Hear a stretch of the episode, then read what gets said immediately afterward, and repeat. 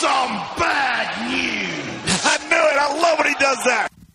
Well, once you hit rock bottom, the only way to go is up. So, so good luck. Okay, good luck.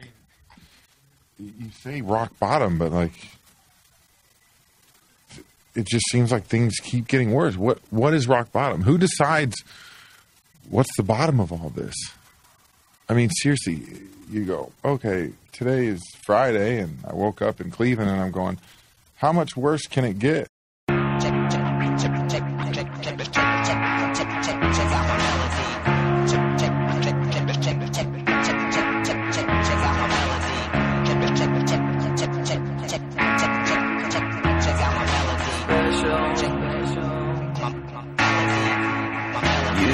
special.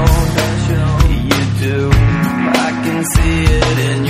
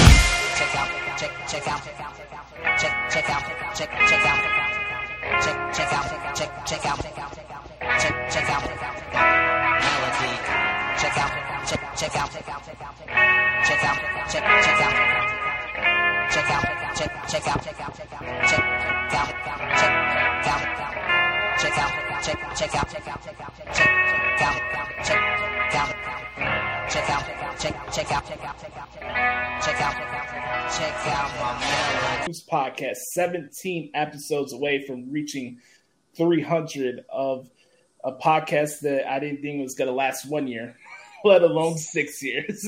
Welcome to the show, everybody. It's truly uh, Josh Lopez. You can follow me on Twitter at Josh Lopez Media. Uh, do me a favor if you can troll the spam account on Twitter and tell them hashtag free the hoots podcast. My account has been suspended for nine months and it's absolutely ridiculous that I got suspended for guitar covers. But hey, we could show movie clips and porn, but a simple guitar cover is going to get me suspended. Give me a break. Anyways, uh, you can hit me up on Instagram as, uh, as well at Josh Lopez94. Make sure to subscribe to the podcast. It drops every single Thursday anywhere you get your podcasts from Apple, Spotify, Stitcher. Type in whose Hoots Podcast and be right there to check it out. We don't have a Patreon, so you get the Hoots Podcast for absolutely free. Uh, this is a life podcast. It's a sports podcast. It's a wrestling podcast. And it's a podcast that I want you to feel like I'm sitting next to you and we're having uh, shooting the shit session. That's the goal of the podcast, and we have a lot of fun here every single week. I want to give a shout out to my uh, guy Sam Piopo at Second City Sam for coming on the podcast last week. It was a lot of fun uh, talking to him. We got into a lot of stuff about the Chicago Bears, and I, I have some stuff to get off my chest about that game on this week's podcast, but we'll get to that later on. I'm not alone this week. I am joined by a good friend of mine that I've done a lot of shows with on the SNE network. Uh, uh, got to know each other over the years, even uh, when I was working and doing the lead play by play stuff for WrestleZone.com back in the day. Good friend of mine. Follow me on Twitter. You see it right on the screen right here. it's at Blake Mitchamore. Uh, what's going on, my man? Welcome to the Hoots Podcast. Josh, glad to be here, man. What's going on? It's Wednesday. It's already week 10 of the NFL season. Uh, Series right around the corner. We got a lot of stuff to talk about. Yes, we do. Uh, when uh, we last recorded the show on SNE, and hopefully maybe start recording some show, uh, shows down the road, maybe towards WrestleMania season. Um, we were doing a preview show for uh, the NFL season, and it's crazy to think that we're already at week um, ten, and we'll get to more in depth stuff in the NFL uh, in a little bit. But it's like, um, I, I do have to say this though, the new rules and stuff that's been inundated into the league has taken a lot of fun out of it for me, particularly for this particular season. Particular season, not just because of what happened on Monday night, but just in general. I've been a sportsman my entire life, just like you, Blake, just like anybody that watches professional sports. This new emphasis on taunting is grade A, homogenized, Holstein bullshit. From every corner, you could bring your entire team, even people on offense, on a pick six. You could run all the way to the end zone with guys that are not even legal to be in the field at that time. Right. We'll do a celebration. And the simplest things is ticky tack. Oh, let me throw the flag. Let me throw the flag. Let me throw the flag. And am I losing my mind here? What, what's your thoughts with this taunting stuff? Oh, it's absolute garbage. I mean, like you said, you can you can do a choreographed celebration, but you can't get up and you know. And, and what makes it really crazy is I can you know turn my like I'm turning away from the camera here, and, and I can celebrate that way. But if I turn and celebrate right in your face, then it's a penalty. It, it's yeah, it's ridiculous, and uh, you know the officiating as a whole has been absolutely terrible so far this year in NFL. Complete other nonsense. Nonsense. Um, we're going to get into the NFL in a little bit. Um, I do want to mention a couple things before we get to our questions in the Good Brothers Q&A. Um, make sure to bookmark ProWrestlingTranscriptions.com. This weekend, um, I don't know if I'm going to sleep. There's not only the full gear that's coming up, uh, later, uh, a couple hours after the event is New Japan's Battle in the Valley, which I'm doing. And also started up this weekend, New Japan's decided to do not only one tournament, Blake, but two of them. So oh, we got, good lord! got the Best of the Super Juniors and the World Tag League uh, tournament, which is kind of the last big events New Japan does before Wrestle Kingdom. Now, do those typically go at the same time? I mean, I know that yeah. I, I know about those tournaments, but they always run at the same time. Yeah, they're they're always corresponding like during the winter time. So yeah, gotcha. Yeah, so uh, uh, there's a lot of work, but hey, the ROI is going to be good on my end. I'm not going to. uh, but please check out ProWrestlingTranscriptions.com. It's there for anybody who don't have the time to check up with the shows, so you can see what's going on with your favorite wrestling shows, or maybe your least favorite shows, because there's a lot of people that hate watch and hate read these Yes, there are. Go pick your poison, pal. Yeah. um, Blake, uh, you ready to answer some questions? Yeah, let's do it. All right, let's get into the Good Brothers Q and A session right here in the Hoots Podcast. We do it every single week. We talk about life, wrestling, relationships, sometimes mental health. When we talk about relationships, I like to just like point out traps and stuff. Uh, I think probably the biggest thing in that world is like don't commit yourself to somebody that has no self respect. That's always the number one advice I give out to people if they're trying to get to relationships.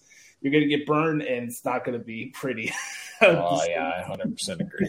Hundred percent agree. Made that mistake more than once.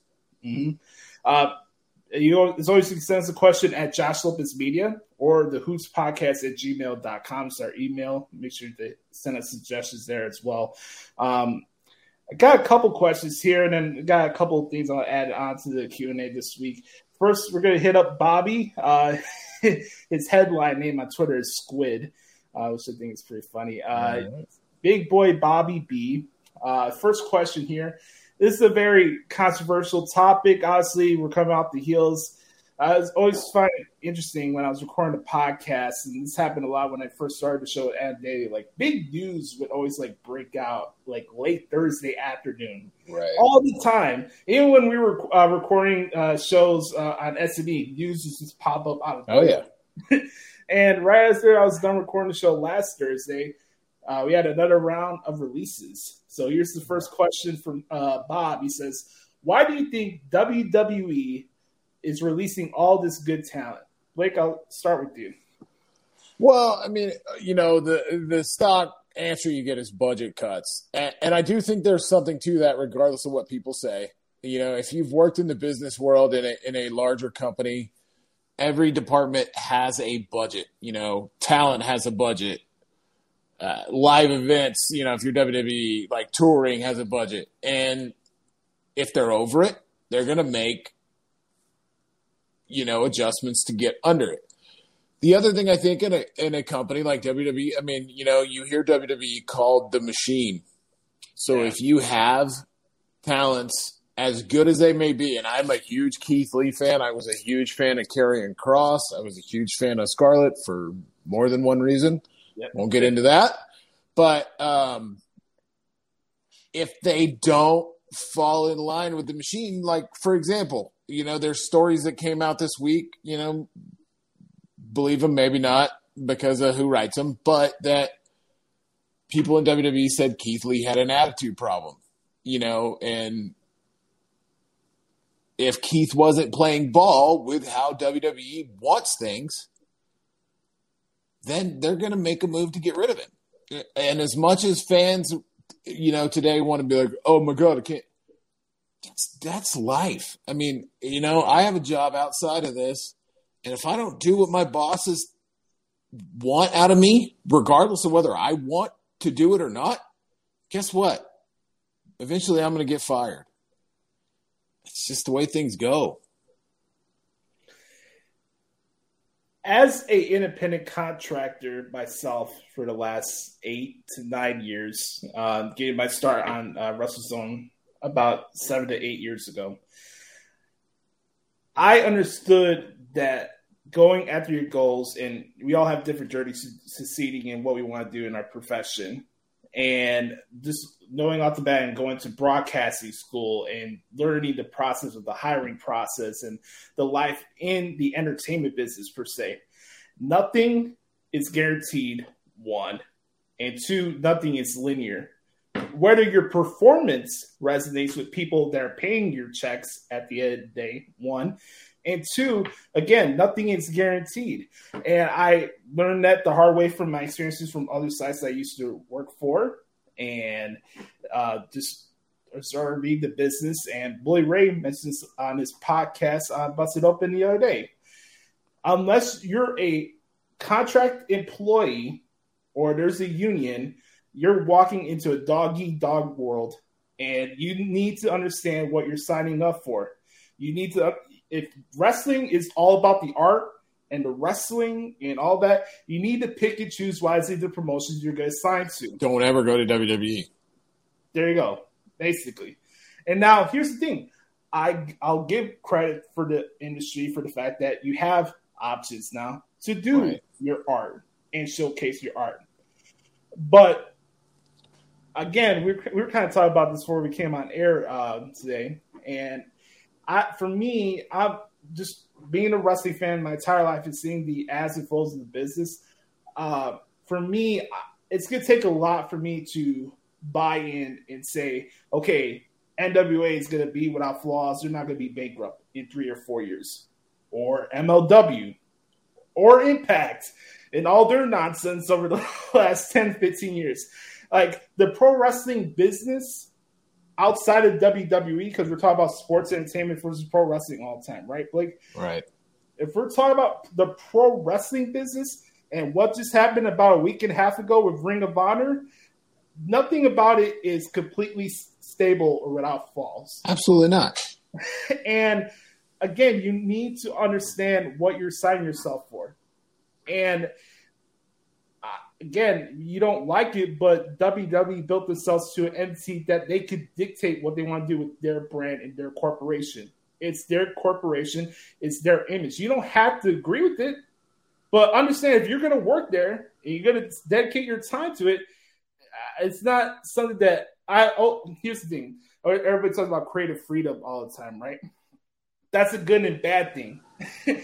we watch stuff on TNT with creative freedom that sometimes it's hit and miss. we have a segment we should talk about it all the time, but it's like like you were saying, you have bosses outside the work you do, right?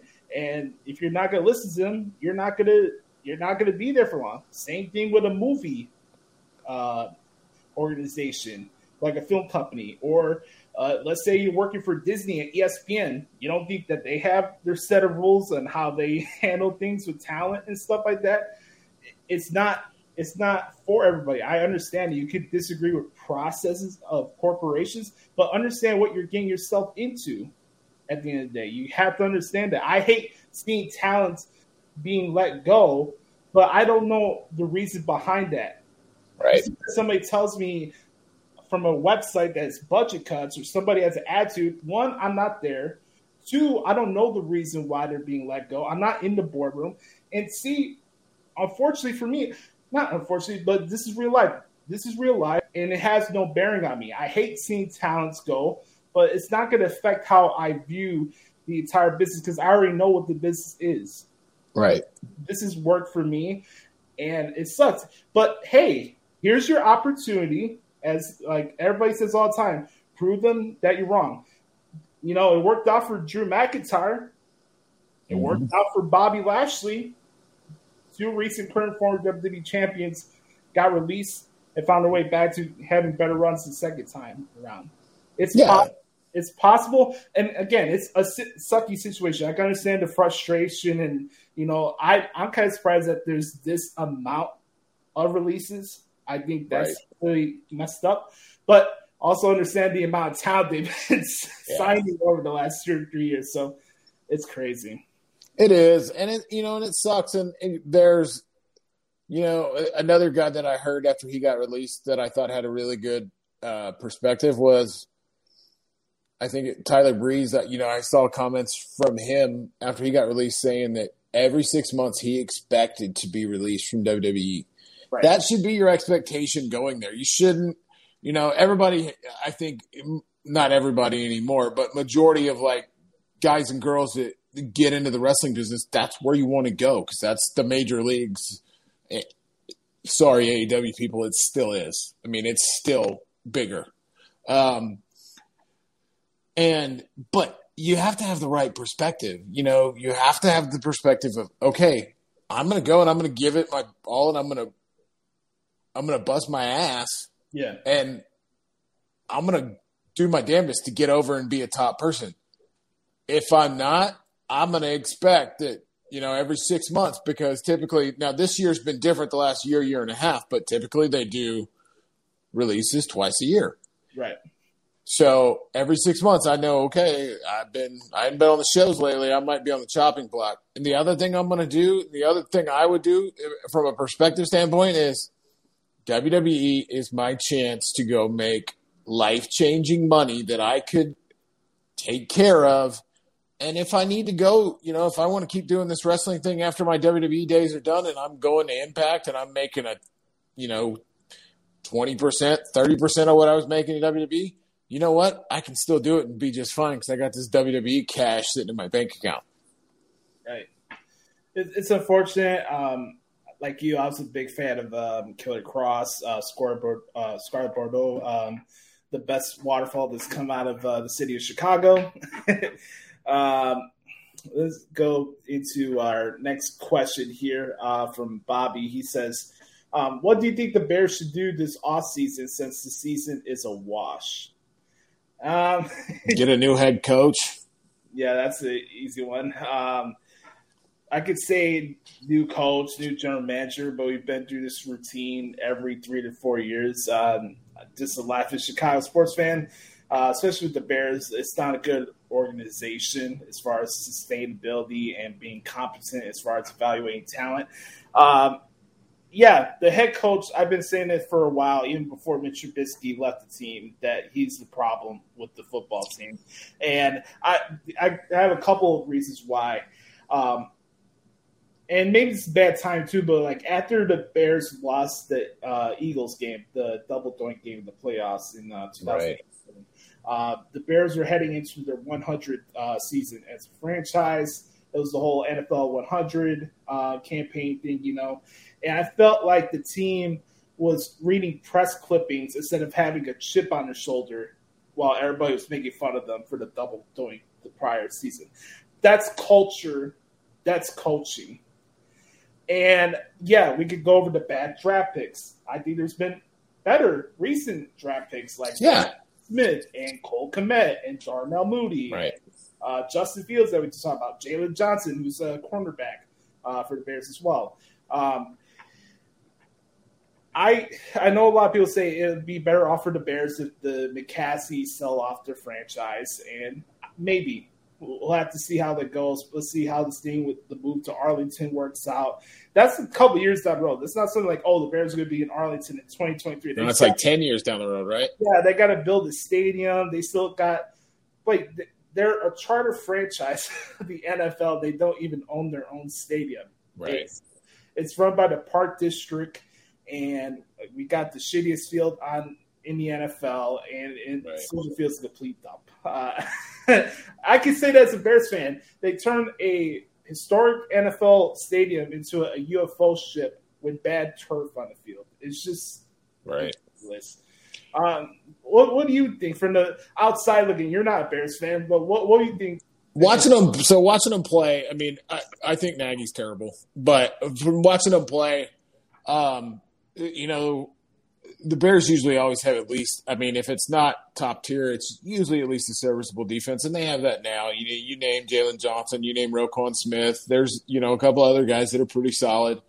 Um, watching him play this year, I think two things. One, you've got. I think you've got ultimately it's going to depend on what you put around him, but I think you've got the potential to have finally found a quarterback. Justin Fields has some skill, and I think he can. He, you know, he has ability. He can make the throws you need to make. You know, but he needs to grow a little bit. Uh, first and foremost, you got to put a line around him. You got to keep him healthy. Yeah, Uh, and then second, I, I think David Montgomery's not bad, but he seems to have a little problems. You know, uh, from what I see, uh, staying healthy. Yeah. yeah. And then I think they could have they could use a little bit more skill on the outside. You know, Allen Robinson's solid, but he's not really like a you know, he's not going to ever be a home run hitter kind of guy. I think Mooney's got something, but I don't know if he's build your team around kind of guy. yeah. So, I mean, I would say, you know, another wide receiver.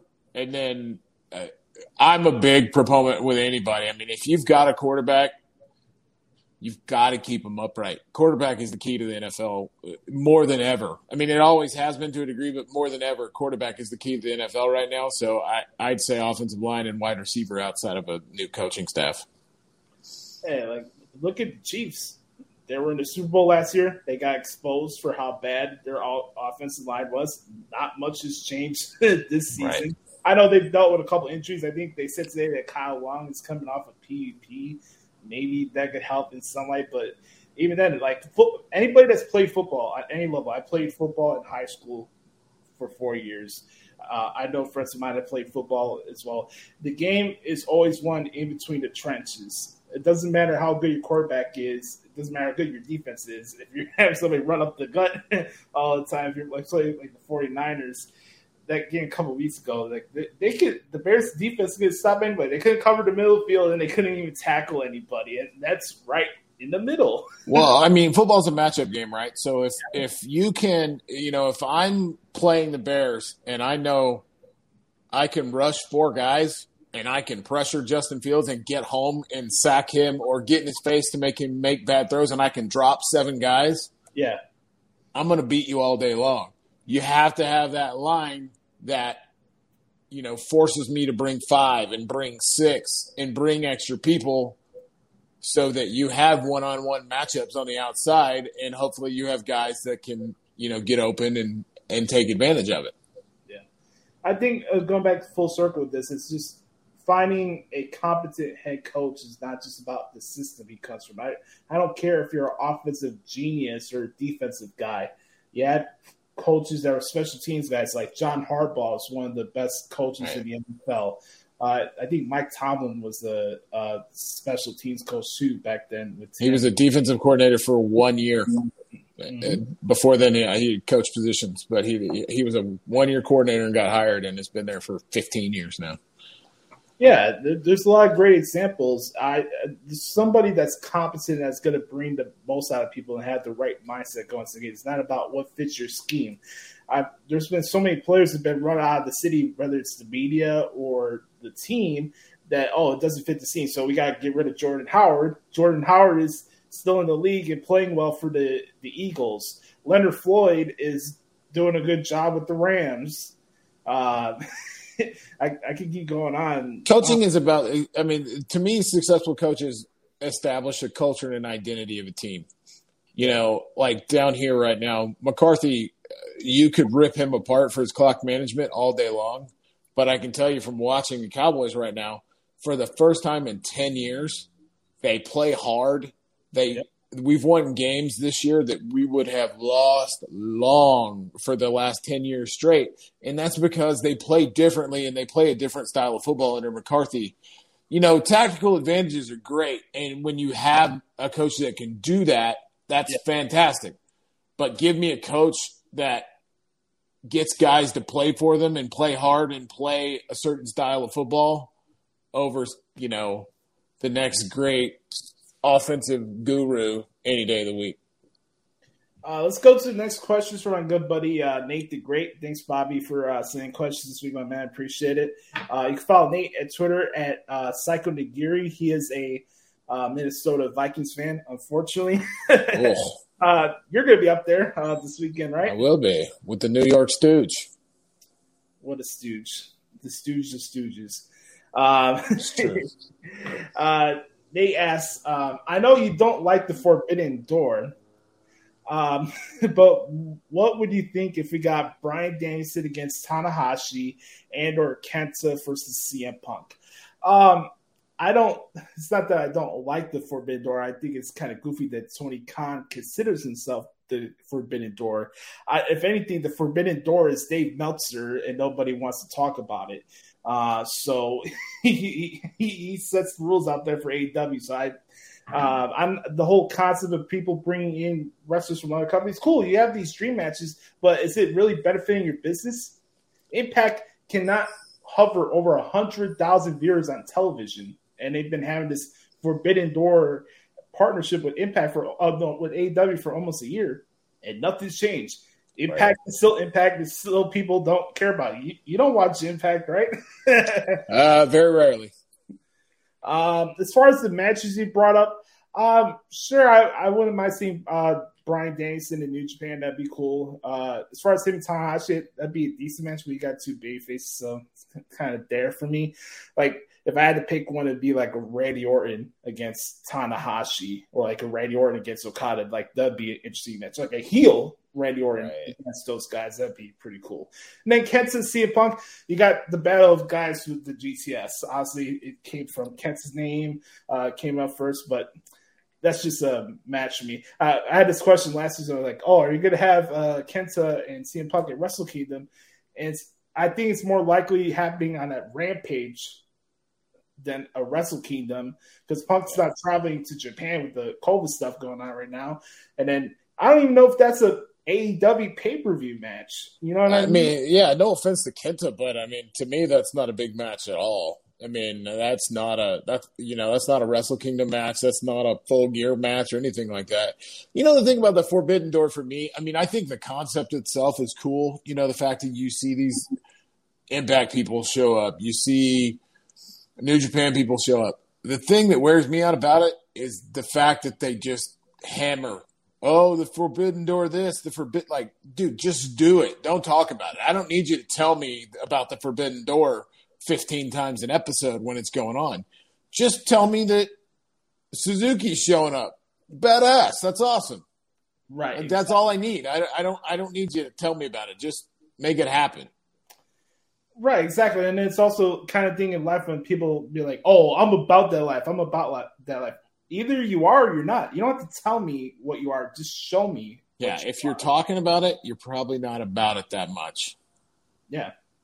And if your promotion is all elite wrestling, let me see something elite and different, and not something I can see from four different wrestling promotions. But anyways, let's move, let's move on to the next question. Um, oh, here we go. This is an interesting one here, a little throwback one. What is your favorite Survivor Series team of all time? Oh, good God. That's a loaded question there, man.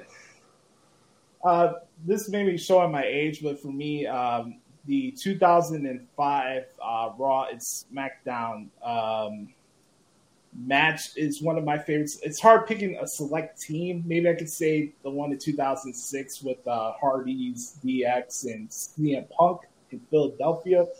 Um, there's some good options. I mean, I know Survivor Series has lost its luster over here, so maybe some of these teams have gone over your head during the process. But uh, I like to look at matches more than select teams. Like I wasn't around during the '80s and '90s. I wasn't even born yet. I was born in '94, so I don't remember uh, mega power teams and so like maybe you could riddle them off for me. But I mean, I, I, I remember some of them, but like not that well enough to where like you know I ever go back and watch it. You know, the most recent thing for me, Survivor Series wise, was the day that Sting debuted.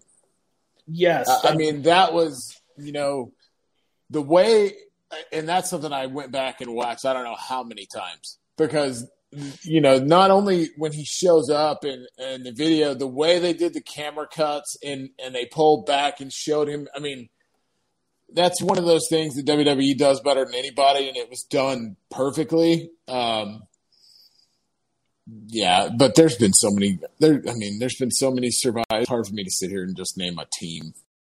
There's been so many Survivor Series team matches over the years.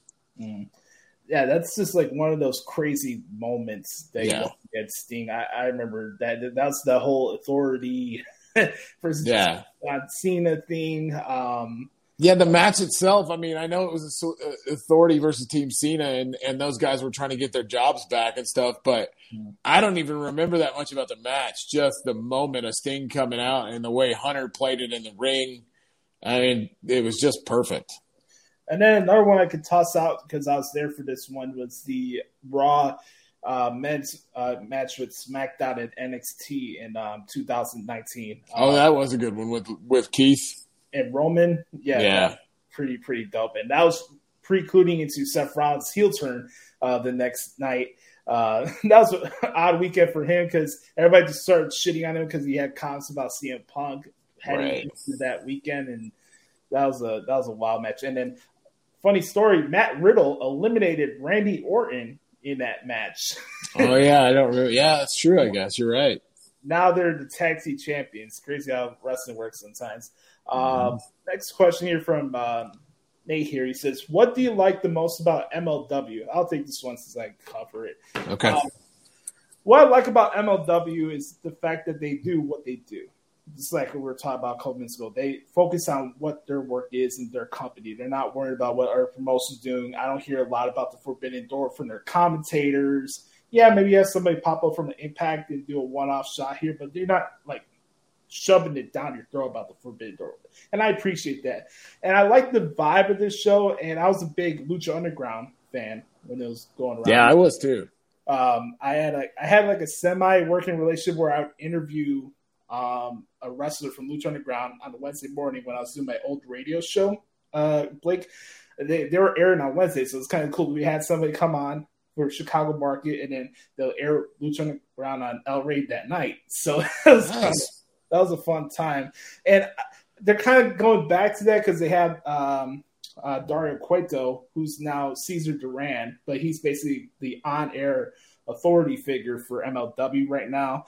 And Catrina's back. They got Mil Muertes. It's Oh, nice. I kind of like the fact that MLW's doing that because Court Bauer actually used to do some stuff with Lucha Underground, and Konnan was there too.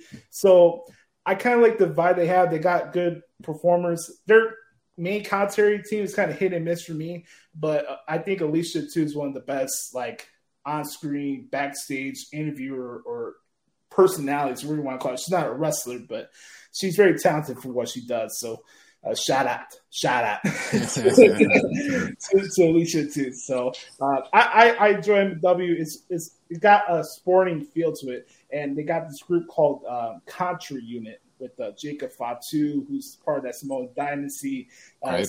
some mafia type of shtick. It's it's really cool. So it's a one hour show. It's on YouTube. You guys can check it out whenever you want. I, I kind of like the stuff they're doing right now for MLW. I'll have to check it out. Um, the last question we got here for the Q and A uh, for Nate, he says, "Do you generally love writing transcripts?" um, yeah, I, I do love it because it's it's going towards something that I wanted to do from the beginning. Um, I always had two goals in my life. I either wanted to be uh, the next Glenn Frey because the Eagles are my favorite band of all time, Okay. or uh, I could be the next Jim Ross. That was my two goals. I wanted to be a wrestling commentator or play around, uh, play guitar and stuff. So, um, you know, getting to study moves and learning sequences from like, guys like Kevin Kelly and Matt Striker. I've learned a lot over the. I've been doing these articles for almost ten years. That's and wild. I I don't know. I think I got like move sets inside my brain from like 200 or 300 different wrestlers. I have this big ass Excel sheet that I update from time to time when a new wrestler comes up. And and the thing I know with a lot of wrestling, a lot of the moves are kind of the same from performer for performer, whether whatever show you're watching. You can't go through a match without somebody doing some type of MMA kick or rolling Right. elbow or stuff like that. Right. That's simple, basic shit. But I enjoy the process and I learned something new. It's it's not easy. Making a transcript is not easy. No, hell no. Covering a wrestling match for me, it's easier for me because I have that repetition. I have that process.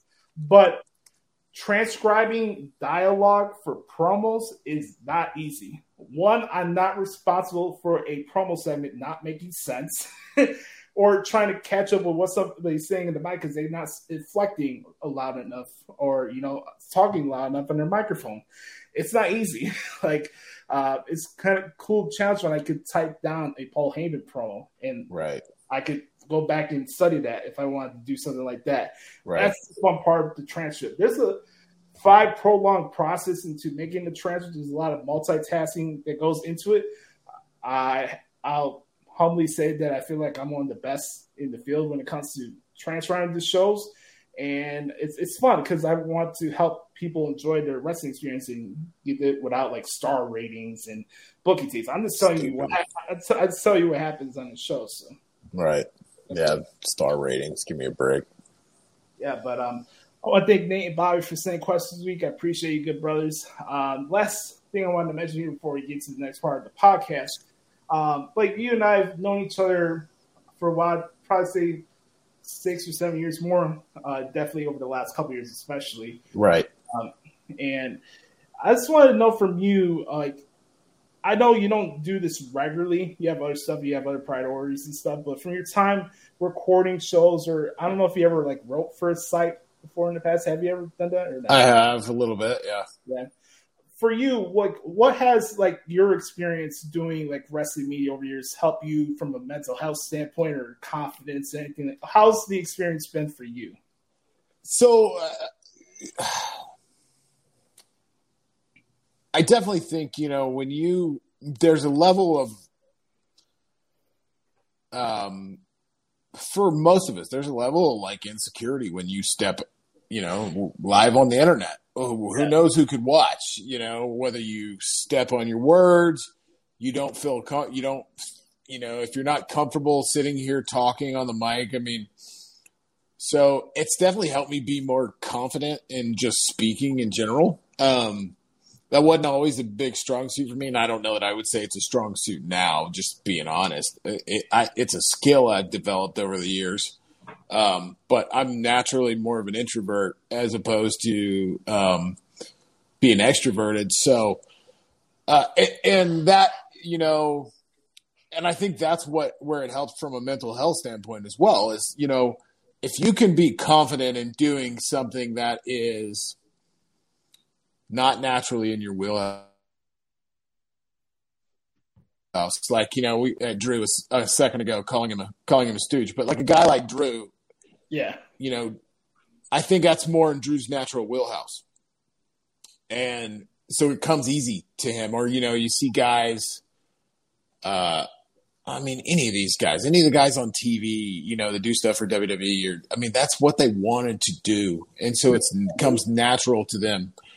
Um, so when you can do something out of your comfort zone and you can feel like you do it, and I don't, I don't want to say I do this well, but I do it well enough to where I feel comfortable doing it. Um, I think that that gives you an advantage, and it gives you the confidence to not be afraid to try something new, which is something I think is important in life. You know, I, I've uh, the older I get, and I'm a little bit older than you. The older I get, um, challenges and experiences are something important. Yeah. You know, because if you do the same things over and over and over again, life gets real monotonous, and you kind of feel trapped. And um, and when I personally feel trapped, that gets me in a really bad headspace, uh, and gets me in a you know can get me into a dark place. And so, being able to do things like this and challenge myself and do things that are out of my comfort zone makes me feel confident to do other things when they're presented to me, whether it's you know I, whatever um, anything that's presented to me, and that makes life a little more enjoyable. And so I, I think that's the biggest thing from mental health standpoint is just uh, doing things that stimulate your brain. Because when you get in the same ruts and you get in the same routines, sometimes you know I, I've been in in places multiple times where it's like this is all life is. What's the point of going on? What's the point of continuing to do this? And so uh, that's something I've learned for me over the these last few years is something that I need to stay in a good place. Is I need to keep challenging myself and keep doing things that are out of my comfort zone. And I'm sure another good part of that process is getting to meet new friends that you wouldn't think you'd have Absolutely. across the country and stuff like that. Like, uh, you know, one of the I have like a select few guys that I looked up to as like kind of like motivation to start something like this. I always, like I said, I always wanted to do like be a wrestling play by play guy, but it's different getting into podcasting and talking about the business and not sound like an idiot, trying to act like a know it all. Uh, there's guys like we all know, good friends of ours like Damian Nelson and David Right. Hero, uh, guys we got to hang out with at WrestleMania. Um, Justin LaBar, Josh Isenberg, who I got to know during my time at WrestleZone, and the other guy uh, we got to hang out with the um, Chris Van Vliet. Uh, it's another guy that I look up to as far as like his confidence in his journey. Like he even said on his shows that he was an introvert, like growing up and stuff Right. like that. And the process of being a uh, weekly or daily TV reporter and interviewing some of these celebrities he's interviewed over the years and having that uh, poise and confidence to carry himself that way is it's it's something that's gratifying, but there's a lot of work that uh, that goes into it too, from a mental, 100%. perspective. not just the amount of work you're putting into it shows how much work you're taking out of yourself to better yourself and show yourself and do stuff that you never thought you'd be able to do. I never thought I was going to be doing a wrestling podcast like this. And uh, for a lot of years when I was growing up, I was so fixated on music. I was playing a lot of music around the city, and I hid behind my guitar. And I was a very shy kid uh, growing up and stuff like that. Uh, so being a half Rican kid with dyslexia sometimes, uh, I didn't I didn't think I had the confidence to do something like this. And uh, you know, get to meet you and get to hang out with Drew and stuff, meet him for the first time. That was really cool for me. You know, it was that trip for me in Tampa Bay was a quick business trip for me. You know, Right. I, I didn't get to see you guys outside just for the shows. Right. Even then, get to meet guys that I known on the internet. you Right. know how that inter- interaction is going to be. Uh, I'm not one that feeds off perceptions of people. I don't need to talk about anybody. I go off of how people treat me.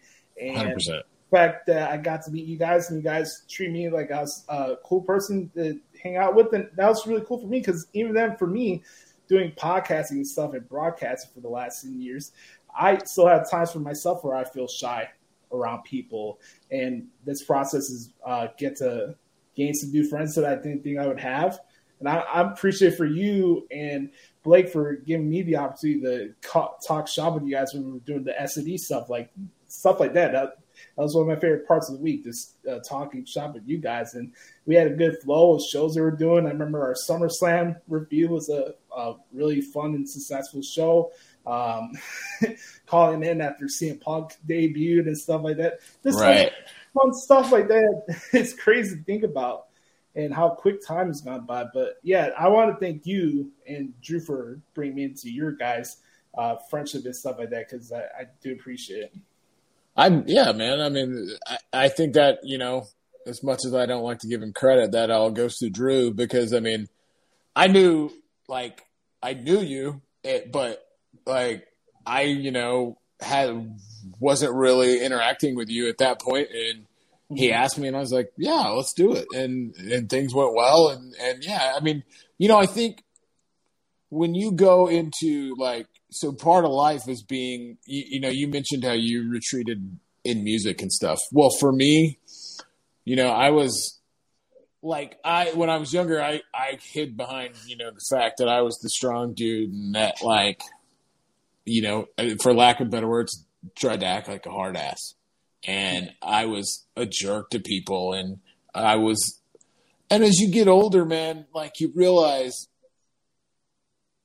the like you know things don't have to be that way. And you don't have to be like you can be open to to hanging out with people you don't know. You can be open to to new experiences and that's what mania was. I mean i'd never you know i knew who you were on the internet but i'd never met you before. It's like i'm not going to come down and act like you know who's this random guy? Like i'm not going to talk to him. I mean i barely that's the first time i'd ever met drew in person at that point.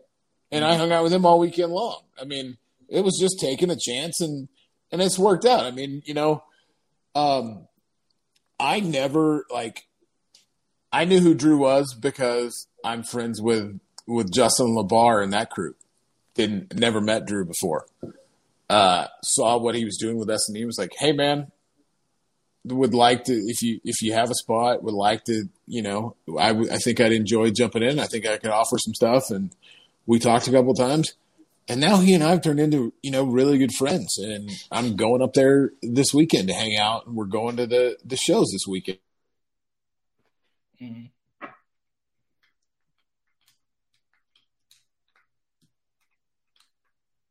And so when, when you just take a chance, Right.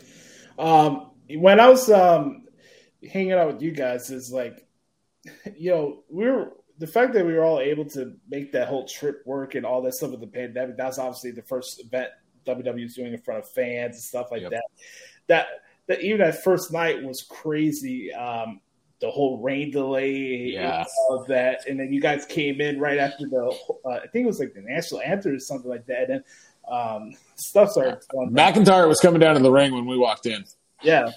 Uh, it's that night and that two days was a lot of fun. And we got WrestleMania coming up in your neck of the woods. Uh, yes, sir. I I bought my package. Uh, Did you? All right.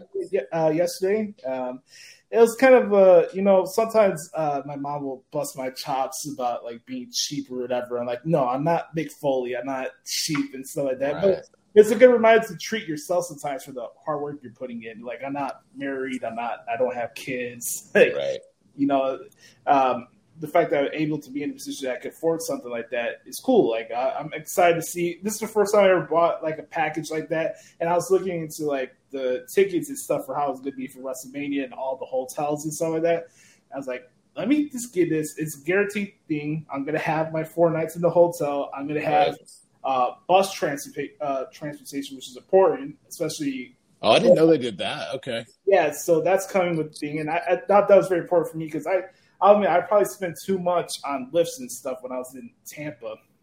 Uh, yeah, and the public transportation down here sucks, just like it did down there. I mean, there's no, uh, especially where the venue is. Um, yeah, I mean, you would spend, depending on where your hotel was, you'd spend an arm and a leg getting down there every time. yeah, but uh, yeah, we're gonna uh, probably get more time to hang out next Absolutely. year. Yeah, I'm excited about this one because I don't have any expenses but going to the shows this round, so which is great for me. I can drive to the venue and drive home each night. You got gas. That's it. Yeah, That's gas and, and getting into the show. That's all all I got to worry about this round, which is awesome. it. gas and watching out for people blowing ass. Um, How's it going, everybody? Getting ready to um, add in our last batch of questions we got this week come from the good brother Chris Zaletta at XTeen, Zaletta24X on Twitter. What's going on, brother? And this is the podcast this week as well, so thank you for the questions as always. Um, here we go. He says, "What up, Oos? Here's some questions for the Q and A this week. If AEW was to do a World Tag League tournament, who would you put in it? Great question. Uh, I think we go with the obvious ones. You put FTR. You put um, the Lucha Brothers. You could put in maybe the Varsity Blondes if you want. AEW does have a lot of tag teams, so I, I guess you could necessitate a, a um, World Tag League type of tournament. If anything, here's my recommendation that I would do for AEW, especially if they want to make Dark and Elevation more interesting. Throughout a calendar year, whether you do a G1 style tournament or you do a World Tag League type of tournament, you dedicate that time in those matches to strictly Dark and Elevation. I don't think it fits on Rampage due to the commercial breaks, and when you're doing tournament matches, I don't think you need to watch those matches through picture in picture. But if you want to do a World Tag League, something like that, you can do that on Dark and Elevation. Not only will it bump up your viewership on YouTube and stuff, but it has more incentive and care, in my opinion. Of course, maybe you can do a World Tag League on Dynamite. I'm not really sure, but like, of course, you put FTR, Lucha Brothers, um, you know, Malakai Black and Andrade since they're a tag team. Uh, the best friends whenever uh, Trent comes back. I could look at the rest of the list. Uh, you know, maybe Cody and Dustin return uh, as a tag team themselves. Uh, Lio Rush and Dante Martin. Uh, you could have. There's a lot of options. I mean, the butcher, the baker, the candlestick maker, of course. Uh, even though I'm not a fan of Private Party or the Young Bucks, you could probably add those two on the list as well. There's just a lot of teams you could uh, pick out of the litter there for tag teams. Um, I know AEW does have a lot of tag teams, but that doesn't necessarily mean that their tag division is good. I mean, watch the AEW tag match and you'll understand what I'm saying. That's a good question, though. Uh, I appreciate it. Um, when is the right time for Liv to beat Becky Lynch for the title? WrestleMania. Now, I a lot of this is going to have to do with character work and how the presentation goes. And I, guys, you know me, I love Liv Morgan. She's up there for me in the waterfall category and all that stuff. Uh, is there some stuff she could improve on in the ring? Sure, but uh, a lot of it has to do with how she's connecting with the audience and more of her presentation. Is she becoming more provocative? Is she having more edge in her promo and how she's speaking and how she's carrying herself. You know, a lot of what made Becky as hot as she was going into WrestleMania 35 was all the things I just mentioned, and that she had uh, nothing left to lose. Uh, she had a chip on her shoulder and stuff like that. If, if Liv can carry this momentum going into the Royal Rumble next year, I think she has more than a logical way to, uh, you know, get to win the Rumble match and face Becky Lynch at WrestleMania. And I had it in my head already that I think the two people that are going to win the Royal Rumble next year is uh, Drew McIntyre and Liv Morgan. So I wouldn't see um, why it would be a better scenario for Liv to beat Becky at WrestleMania, and then maybe you get Bianca turn heel on Liv Morgan after the fact. Who knows? We have to see who would you would you have done anything different around the Survivor Series men's and women's scenes? Uh, not necessarily. I'm actually looking forward to both of them. Um, I know a lot of people are upset about the announcement on social media, but again, people need to stop acting like Twitter is the end all be all or the gospel of what's over and not in wrestling. I, I say this a hundred times every single week, but people seem to understand that. But um, I like the teens. I really do. I know a lot of people like, oh, really? Happy Corbin? Like, the guy's good. Give the guy his fucking props. Sorry, doesn't. Sorry that he doesn't do a fucking uh, no Shigami or a Death Valley Driver and stuff like that in his matches. He's good. He's a good heel. He's good at his work. I don't know why people get so uh, bucks about Baron Corbin. The guy's good at his job. I, I love the way they added Bobby Lashley to the match this week on Raw. I thought it was fantastic. So I'm really looking forward to the men's match, and I think the women's match could have a potential. I, I to say to steal the show, but could be really a, a good underrated match on the card as well. So. Um, I know a lot of people are like, "Why isn't Toni Storm uh, in this and Aliyah is?" Let's see how this goes. Uh, maybe some changes could come on the SmackDown side as well uh, for the women. So we'll have to see how that plays out. Um, when do you think we see Pete Dunne on Raw or SmackDown uh, after WrestleMania? Do you think MLW could be a major player for some of these free agents? Um, I certainly hope so.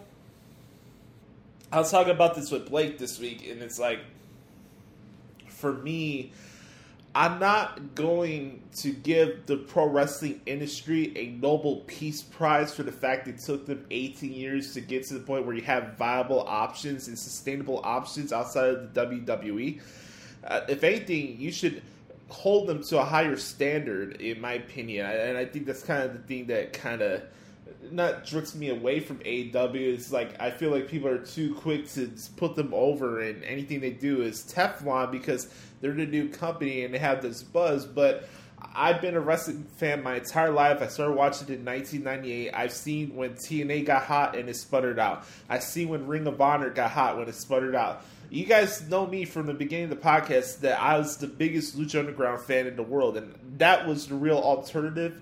And how did that play out? And then we don't need to go down the list of Impact Wrestling and Dixie Carter and all the stuff, and the fact that they can't even hover over hundred thousand viewers on television each week.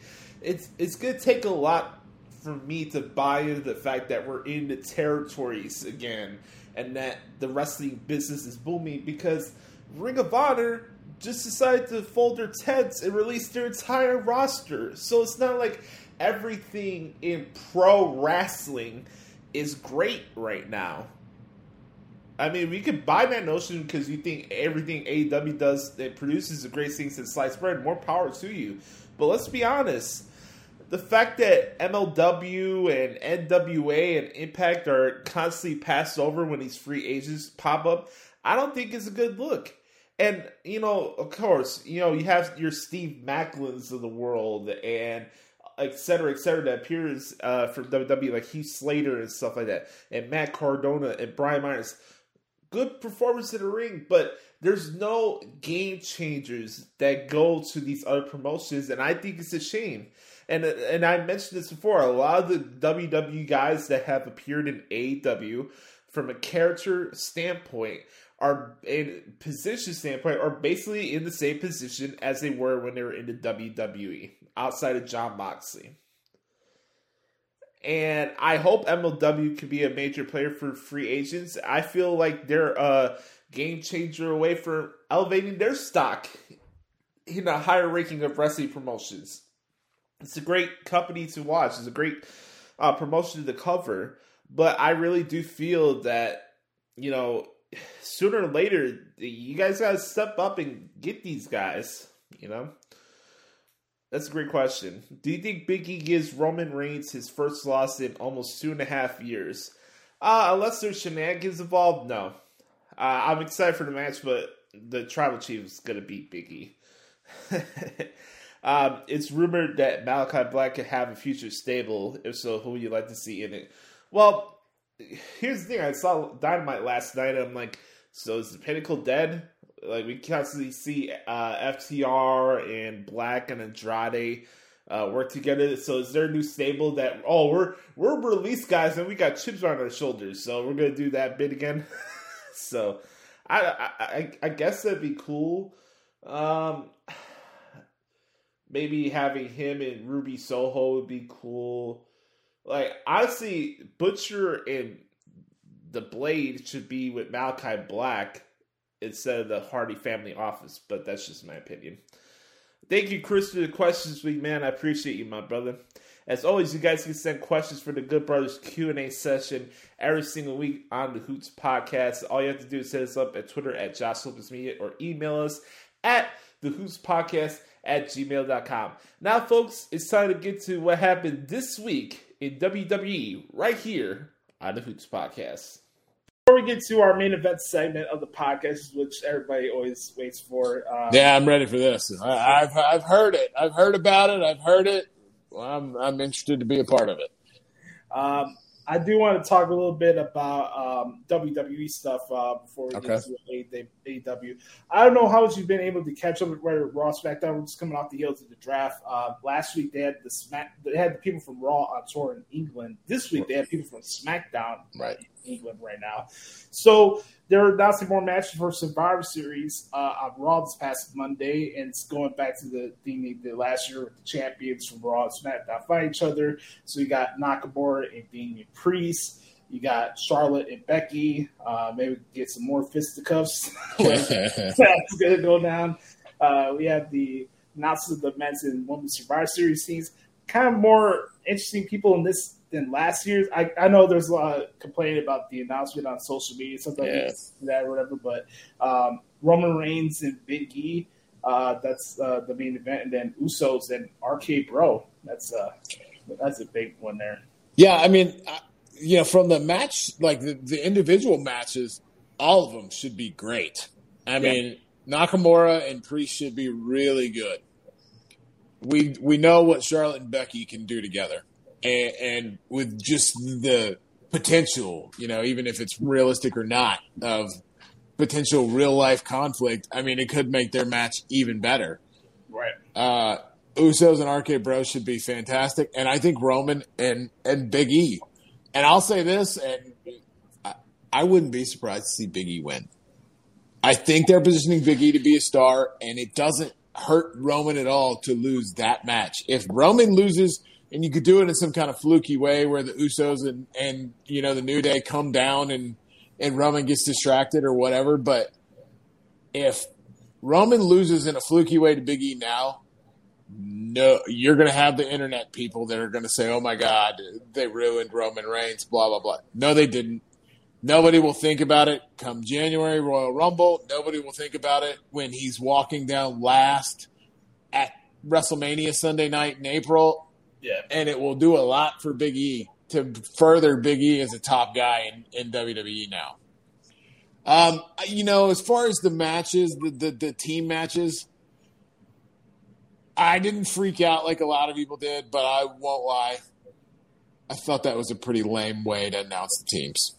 Yeah. Um, it, it, it just felt like WWE just kind of like, ah, let's just throw it on Twitter. Who cares? I mean, so, but you know, like we talked about, I, I don't, I don't look at wrestling like most people do in 2021, and I know you don't either. So it doesn't like I'm not not uh, the oh my god, Survivor Series is ruined camp or anything like that. It's, I just kind of thought, really, that's all we're gonna do? Eh, That's kind of lame. Yeah, and then you know we don't we don't we don't remember the last Survivor Series that had the Survivor Series match close out the show. I think it was probably the one where um, Triple H turned on uh, Kurt Angle. I think it was. Um, so I, it had to be that one. It was like 2017, I think. It was right before like uh, Ronda Rousey came in. It had to be where um, Triple H turned on Kurt Angle in that Survivor Series. I think that's why the last one that closed out the pay per view. So I think you're right. I Yes. think yeah. Uh, they didn't the the um the the year the 19 when you were in Chicago the, that match didn't close the show. no, it was that uh, Becky, Shayna, and Bayley. That's match. right. You're right. That's right. Okay. Yeah. No, I think you're right. It might have been 17. So, I, and my guess is it won't close the show this this year either. Roman and Big E will close the show. Yeah, probably gonna be Christmas time before we see a WWE pay per view that's not closed out by the tribal chief. I mean, I I think you gotta you know with with Roman, I think he's in the position right now where Roman's either gonna go on first or last. yeah, and for good reason. He's the top guy. Yeah, without a doubt. I mean, he is the star of the company right now. I mean, especially if some guy like Brock, if you know a guy like Brock or like Cena's not there. I mean, Roman is the top dude. Uh, we're not going to spend a lot of time on this because even as somebody who went to school for this, I know how ridiculous the Nielsen rating system is and how uh, like so, so many people go into blind about rounding errors and some of these metrics that they're going off with the demo and all that. Uh, but they had a report that Raw had like the lowest viewership for the third hour in the run of three hour Raws this past week. And look, I'm not going to sit here and play naive that everything that WWE does is good or anything. Of course not. Uh, I feel like we would be hitting a dead horse and spending the entire show telling you what everything WWE is doing wrong. Oh yeah, hundred percent. That's that's hundred percent of every wrestling podcast you listen to.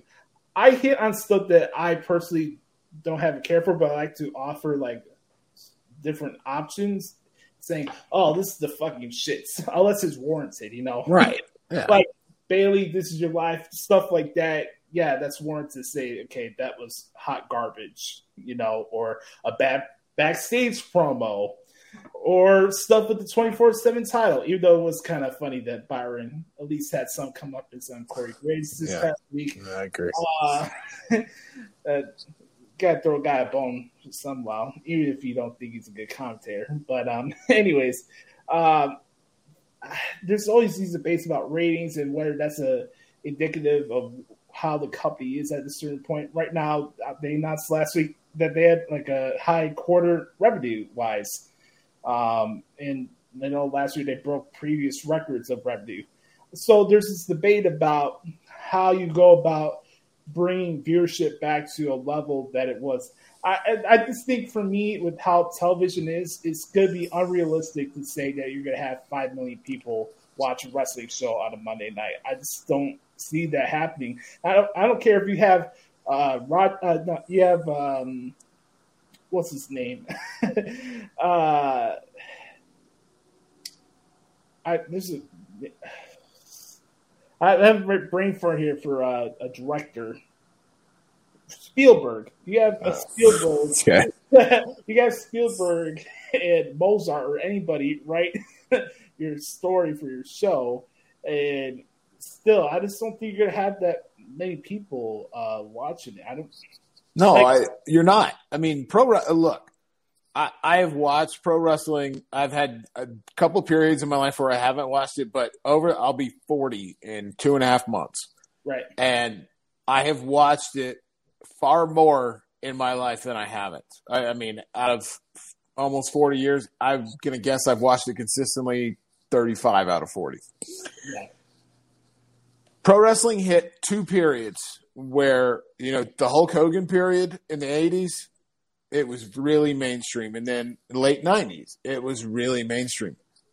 I don't think it's going to be, uh, I mean, maybe. I'll never say never, obviously. But right now, pro wrestling is a niche product. It appeals to pro wrestling fans. There is, you know, there is nothing about pro wrestling that grabs people. If you're flipping and watching Raw, it just doesn't grab people right now unless you're interested in it. I mean, um, and I think you see that because you know people love to talk about the WWE ratings, but guess what?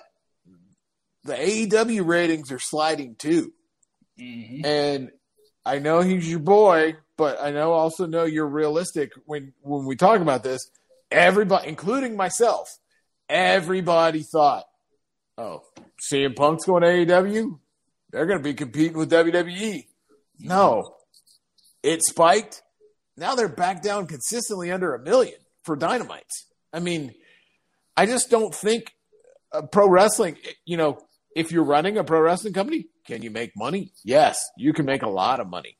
Can you draw people in buildings? Yes, you can draw people in buildings. But from a television standpoint, I just don't think pro wrestling appeals to a mass audience anymore. Well, here's a question I ask for you, and I ask everybody that's listening to this. Can you tell me what pro wrestling is in 2021? From a general term, no, because it's mm-hmm. it's different depending on who you watch. The reason I ask that is somebody who does break down the, the segments and typing down all the matches and stuff like that. I'm noticing more trends of people that rather see stuff that people discuss on Twitter be the storylines as opposed to characters actually bring something out of the fans. And the fact that people mark out when people say about Cody Rhodes talking about a heel turn on AEW, like sooner or later, we're going to hear somebody mention booking on a wrestling show, and I'm going to lose my shit. Like the fact that we have to bring in these dirt sheet terms into storyline angles, like cool. We had a a, a good face to face interaction with Eddie Kingston and CM Punk last week on Rampage, Right. right? But does anybody, a casual fan, give two shits about a a, a tiff that happened 15 years ago at an Ian Rotten show? Nope. You know what I mean? And it's like, like you said, it's a niche audience. It's a niche uh, outlook on the industry too, and the way it's covered too. well, yeah, and, you know, and and that's why. But and I think you see why is AEW so popular with that audience right now? Because they play to it. Everything they do is to pop the Twitter audience.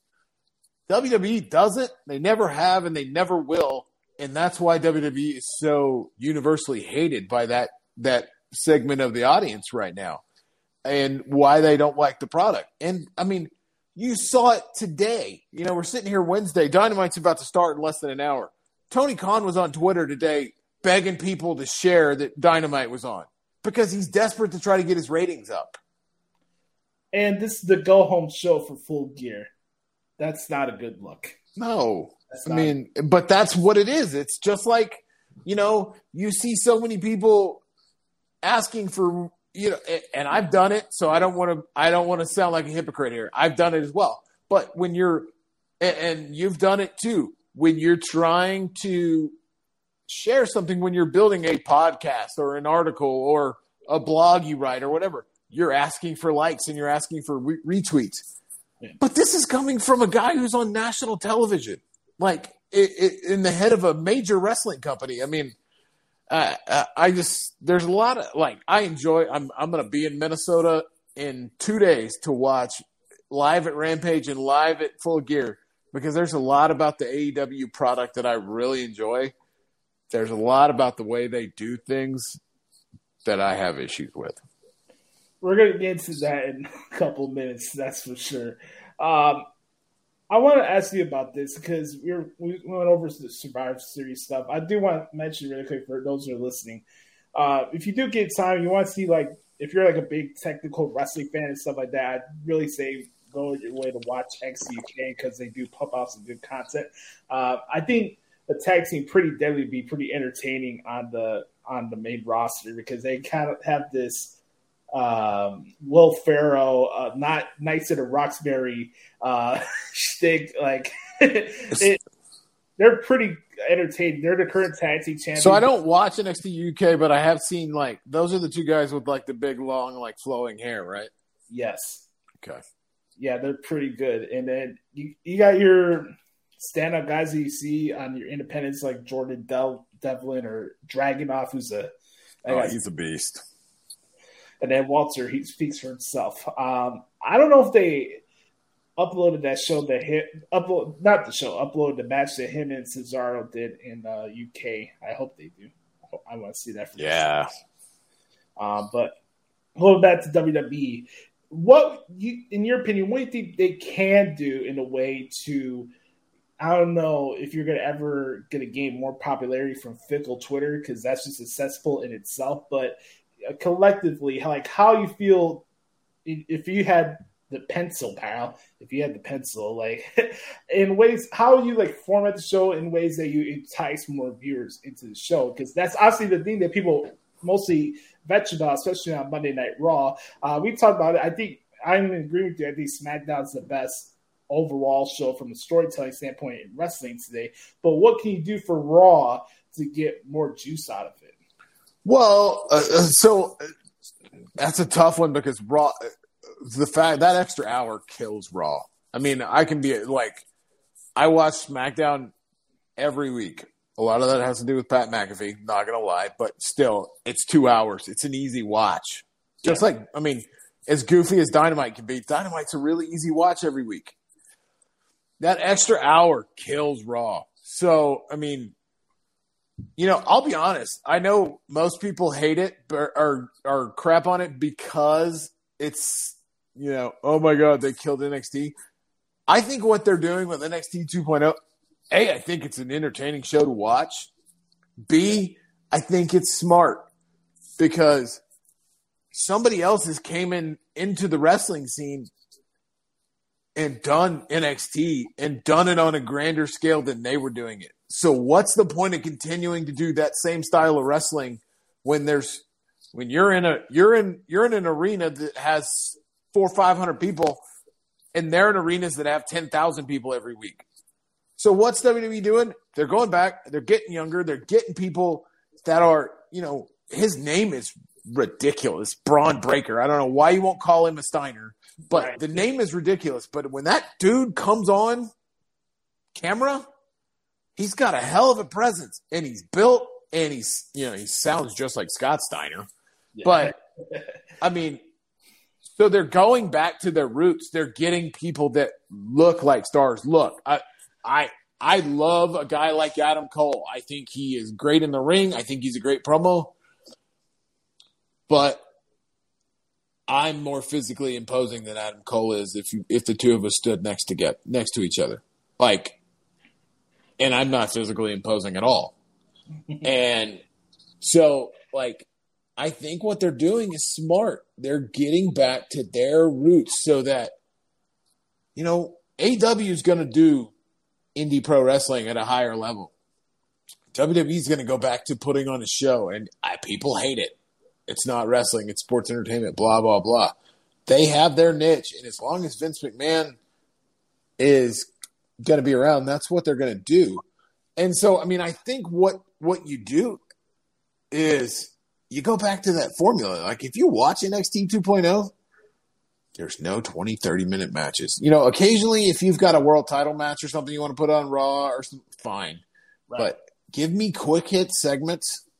You know, whether it's a promo, whether it's a match, whether it's a backstage, give me a lot of content and a lot of with people that when they pop on screen, for example, Mandy Rose, when that girl comes on screen, I'm watching. buddy.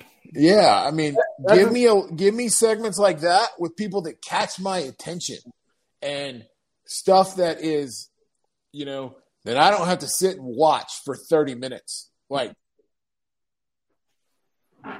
give me a 10 minute match, an 8 minute match, something like that, I'm perfect fine. Right.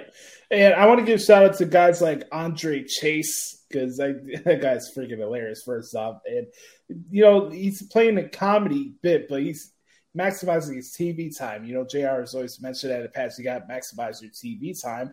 Uh, I look at um, you mentioned Bron Breakker. I look at Tony D'Angelo, good paisan. Yeah. Great character. Yeah. Uh, Gabagool. About it. that guy's a trip. And to your point about long matches, like last night, you know, they reduced certain matches, but you know, you have a match as the main event, Pete Dunne and Carmelo Hayes. That's not 30 minutes. It was perfect time to tell this story. And Right. up more for him and uh Gargano for uh War Games. I'm kind of curious about the choosing War Games in the environment of 2.0, just like the the look of it, you know what I mean? But I'm glad they are still doing takeovers, so that's a good. Yeah, I saw people on the internet today complaining about the fact that, oh, the takeover name's gone. Who gives a crap? They're still going to do the events instead of, it's just going to be called Halloween Havoc in your house, War Games, whatever. Who cares? We, we overanalyze wrestling far too much as a, not you and me, but as a general, you Yeah. know, community in 2021. Yeah, just don't make it December to December, then we're all good. um, on that note, let's get to what people are waiting for All right. of the evening. Ladies and gentlemen, it's time for another restaurant quality edition, as JR would say, of what the hell is wrong with AW. We're gonna start this off with Brother Carter in a three, two, one. It's time for What the Hell is Wrong with AEW?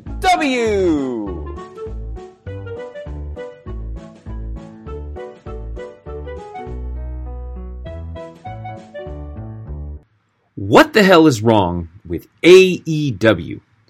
Well, we're getting ready to head into full gear this weekend, and I have to admit I didn't have a chance to watch all of Dynamite this week. So I thought I would just give a little brief my thoughts on the brief recap of the show and some of the things that I saw that had occurred on the show. Uh, just basically just reading off the reports, and then I will give my predictions. No, well, actually, predictions, yes, for full gear because I think full gear is going to be a complete piece of shit. But uh, well, not complete. There's going to be some good matches on there. Um, but overall, I'm not looking forward to the pay per view.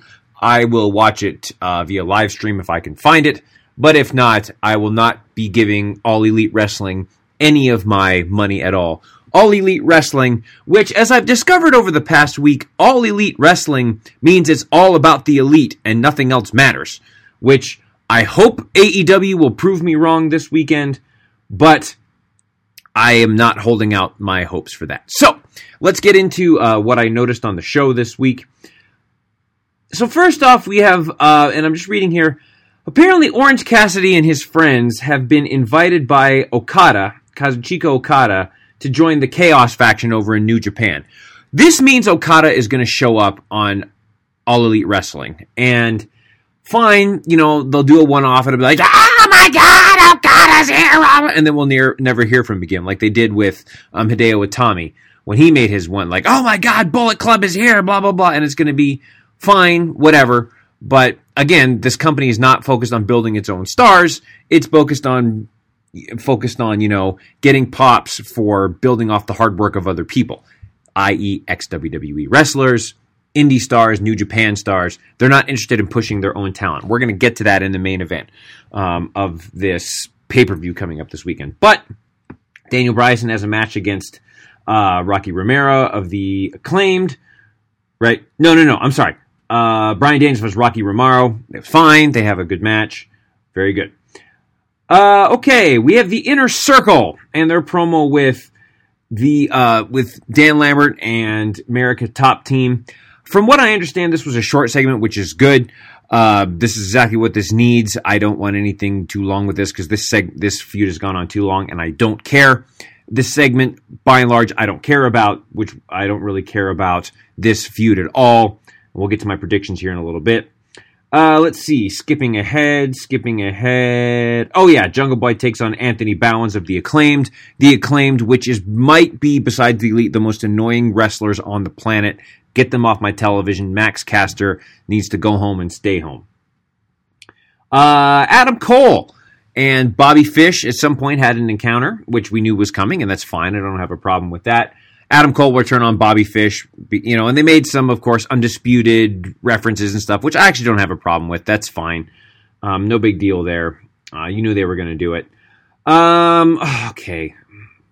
the Hardy family office continues their feud with Orange Cassidy and whatever. I don't care about. This is why we say no whenever we do that on our show now because Matt Hardy and the Hardy family office are shells of themselves and should be annoyed and or should be ashamed of how annoying they are and just how much Hardy's career has tanked since joining All Elite Wrestling.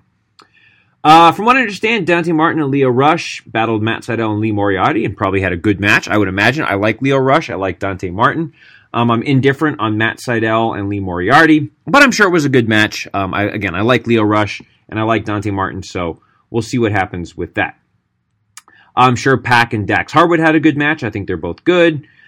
And then I had a chance to watch the Hangman and um, the Hangman promo with Kenny Omega. They posted that on YouTube.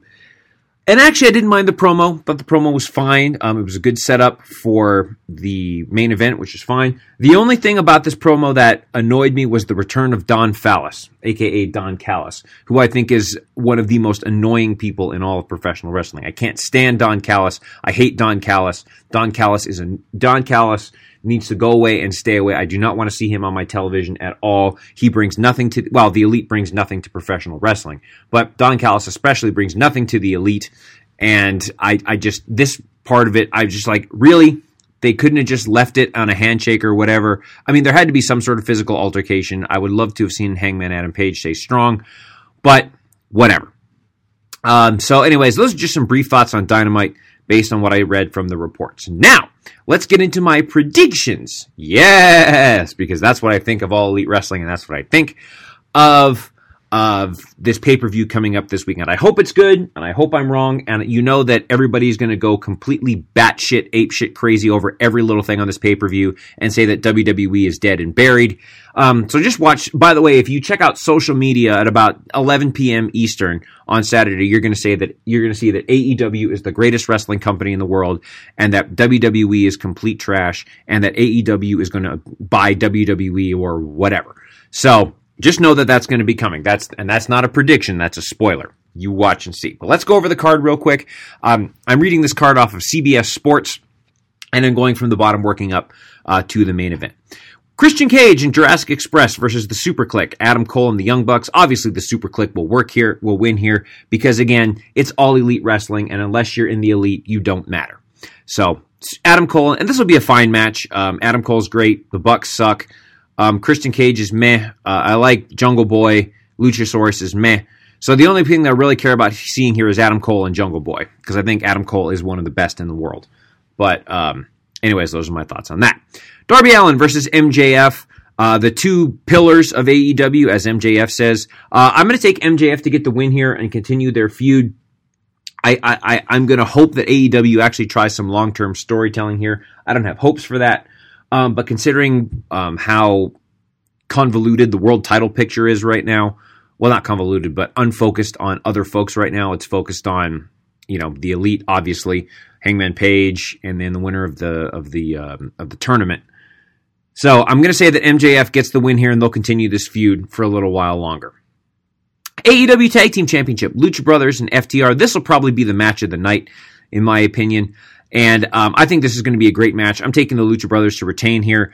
Um, no reason to take the titles off of them yet, uh, but this is this is probably going to be the match of the night for sure. And I'm taking the Lucha Brothers to get the win here. The Inner Circle.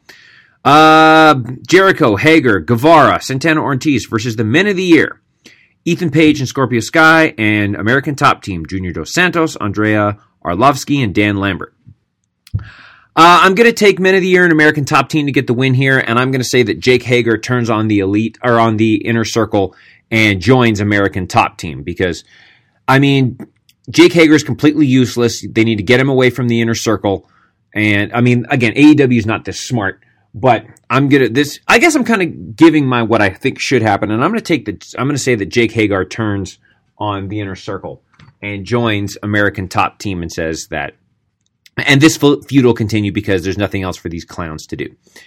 CM Punk versus Eddie Kingston. Um, this feud seems like it's been thrown together, and, and I echo what Josh said on the podcast last week. Punk is just there. You know, he's just, you know, he hasn't really done anything of significance except cut amazing promos. But he's just there. But he is going to get the win over Eddie Kingston here. There's no reason to have Punk take a loss here. So I'm going to say that CM Punk uh, beats Eddie Kingston, and then eventually we'll get a match with Jon Moxley down the road once Moxley returns. Moxley and Kingston can be heels in that sense and say, You never cared about me. And that actually might be kind of cool to see. Bryan Danielson versus Miro in the finals of the World Championship Eliminator Tournament. Bryan Danielson gets the well, yeah, Bryan Danielson gets the win here because they're but there is going to be a swerve here, and we're going to get to that in a second here. But I'm going to say that Bryan Danielson gets the win here. Um, obviously, they're trying to capitalize on Daniel Bryan's success because they're not capable. Well, of course, it's really this is Daniel Bryan versus Rusev is really what this is um, which we've seen several times before, but now it's amazing because it's Bryan Danielson versus Miro, and it's under the AEW banner, which is a complete load of shit anyway. But, um, yeah, so uh, Bryan Danielson gets the win here because, again, they're not going to build their own stars. They want to capitalize on the momentum that they're getting with Daniel Bryan. So I'm taking Bryan Danielson to get the win here uh, and be the new number one contender for the AEW World title. Women's Championship, Britt Baker, DMD versus Tay Conti. Tay Conti is a bright and shining star in the women's division. However, Dr. Britt Baker, DMD, is the one of the top two folks in AEW besides MJF. And uh, Britt Baker retains here. No reason to take the title off of her just yet. I don't see any reason to do that because besides her and Anna Jay, there really is no. Well, that's not true. You know, they've got Ruby Soho and they've got uh, Red Velvet Jade Cargill. So there is some potential there, but I'm going to say that Britt Baker retains here, and hopefully we'll get a match with her and Jade Cargill down the road. And then finally, the AEW World Championship Kenny Omega versus Hangman Adam Page. Now, logic tells me that Kenny Omega is going to retain here because, again, if you're in the elite, you don't matter. However, I'm going to go take a chance here and I'm going to say that Hangman Adam Page is going to win the AEW World Championship. I, I just, for some reason, I sense they're finally going to give the fans their moment. And I think because they're going to do this, then the fans are going to go, oh my God, they're finally doing it. They're finally doing it. AEW is amazing. WWE is complete shit. Blah, blah, blah, blah, blah. And that's, and then social media will blow up with that. So I am going to say, and I hope, hope, hope I'm right, but I'm going to say that Hangman Adam Page is your new AEW World Championship. And those are my predictions for what the hell is wrong with AEW. And I hope that this is going to say that lead us to saying that what the hell is right with AEW, but I'm not holding my hopes up. Seriously, what the hell is wrong with AEW? This has been What the Hell is Wrong with AEW.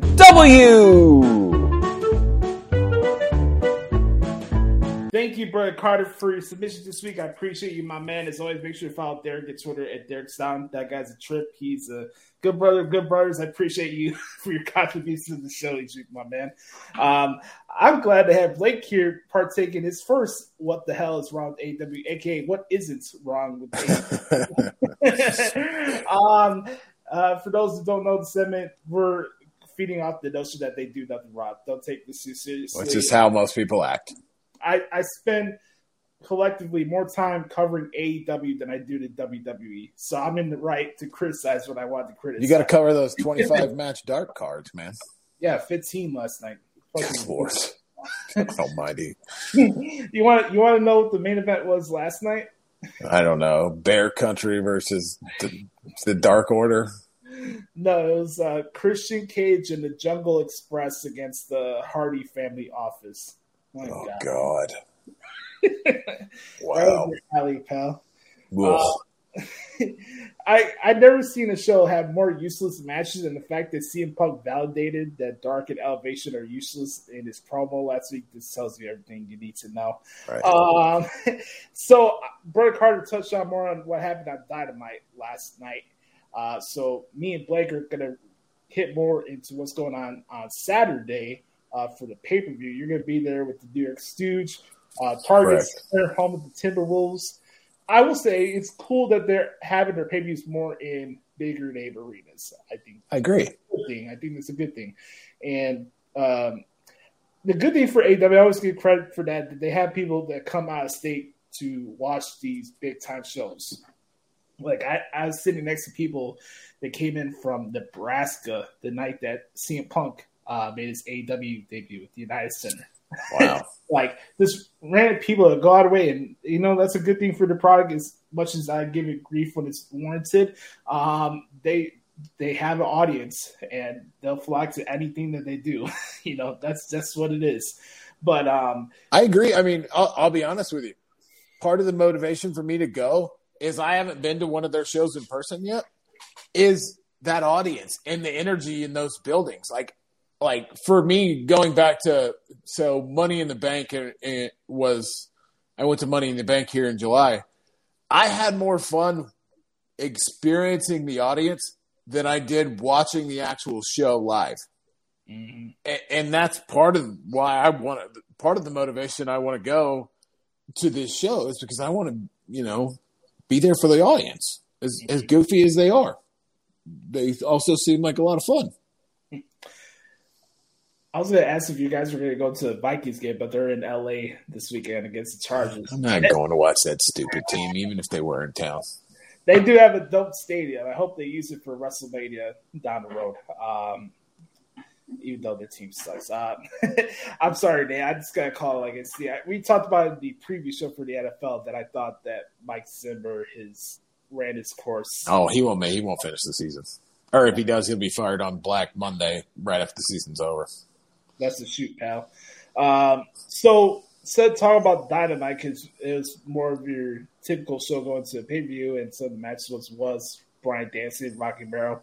Good to see those guys from their time uh, fight back in Japan, but also go go back to Peter the Casual Fears. So anybody know that Rocky and Bryan Danielson were in the New Japan Dojo 20 years ago? No. I didn't know that. Uh, so we're gonna get into this. Uh, since this is your first time partaking in this segment, I'm gonna Okay. give the floor to you and tell you let the audience know what, in your opinion, is wrong with AEW. If there's anything you've been holding off that you want to get off your chest for a while, anything related to AEW, the floor is yours. Whew, boy, you didn't you didn't give me this beforehand. So um, man, you know, I mean, I think for me, more than the show itself, because I don't overanalyze a wrestling show like most people do. This narrative that is put out by AEW themselves, as well as all of the the site writers, your Wade Kellers, your Dave Meltzers, and the fans that everything they do is absolutely perfect. Like for example, this card this weekend, good. Should be a lot of good matches. I saw somebody post this weekend that it was the best pay per view card of 2021 so far. Oh God. No, it's not. Page and Hangman should be, or Page and Hangman, Omega, the same guy. Omega and Hangman should be really good. Uh, Bryan and Miro should be good, but we've seen it before. We've seen it in WWE, so I know what the match is. I'll be honest. I don't give. The promo was great. I don't give a rat's ass about seeing CM Punk and Eddie Kingston because I I really enjoy listening to Eddie Kingston talk. Personally, Eddie Kingston in the ring doesn't do a whole lot for me. The physicality was not good on Rampage. I agree. Um, big Britt Baker fan, excited to see her live. Um, Ty Conti. yeah, I big I, I enjoy Ty Conti. You know the the Young Bucks and Adam Cole versus Jurassic Express and Christian. I'm sure it'll be a great match. Doesn't really sell the show for me. Um, the tag match between Lucha Brothers and FTR. Excited to watch that. Yeah. Um, I don't even know what else is on the show off the top of my head, to be honest with you. I'll start off with this before we make predictions. Uh, this is a good way to start this off. I could give two shits about the inner circle. Oh yes! Oh my God! Who Uh, gives a rat's ass about that shit? the fact that we're hanging this carrot of them possibly disbanding for I, it has to be at least the fifth or sixth time since this group been together. I'm glad you brought that up because my thought was, and I think I even tweeted it last Wednesday or Friday when Jericho said the inner circles reunited. I was like, wait, did they did did they break up? Like just because they weren't on every single show together doesn't mean they're not a group anymore, right? Yeah. I hope Junior Dos Santos hammers down on Jake Hager, okay? Because the fact that people are still convincing me that Jake Hager should cut promos, they're out of their ever loving mind. Yeah, yeah, Jake Hager can kick my ass, but I I have no problem saying that I, I would prefer he never speaks again. That promo that they had last week, they were going back and forth, picking out who they're going to be in the match. I'm a sinner, and it's going on and on and on and on. And then Jericho has to bring up Paige VanZant's OnlyFans page as if he's not subscribed to the fucking thing as a talking point. And then, and like, who's getting over here? You got a heel faction against another heel group that's rooted with MMA fighters. For me, I I'm hit and miss with MMA. I liked it when I was in high school, more when UFC was more widely popular, but I don't watch it now. And I think a lot of the overabundance of people pretending to be MF, MMA fighters is kind of taking my lust out for certain performers. Uh, it's like you're not an MMA fighter, and I can't take your word seriously if you're going to pretend that you can do uh, spinning roundhouse kicks and all these little different leg locks. Look, cool, it's impressive. You're an athlete, you can pull that off, but like, oh, American top team. Here's Andrei Arlovsky. Here's Junior Santos, who, who could probably barely walk in five years from now. Uh, Well, guys- so the you know the goal of this, uh, you know, was I think obviously to make Page and Scorpio Sky feel more important and to get them over. Right? It hasn't done it. no. They did. They're no different than they were on their own, except they just have Dan Lambert cutting promos for them. I'll tell you the one thing. The one thing I liked about that segment, and I agree with you. Jericho's. I mean, Jericho makes me laugh, but his shtick. We've been hearing it for thirty years now. Um, I, for a split second, thought, okay, if they put Paige VanZant in this match, I'm in because. And I told Drew this off, you know, in just a phone conversation. Tony Khan would, and I don't know, I don't follow Paige VanZant on social media. I don't know if she's trying to get into wrestling. If she is, yeah. Tony would be smart to snap her up. WWE wanted her a few years ago. That girl's got a lot of it factor, and that girl could be a major star for them if she wants to get into wrestling. Um, that was the only part about that segment that I enjoyed was listening to her because I thought, okay, Paige has got something. Paige, I, like I could watch Paige. Um, but yeah, I mean that that match, I could give a shit about.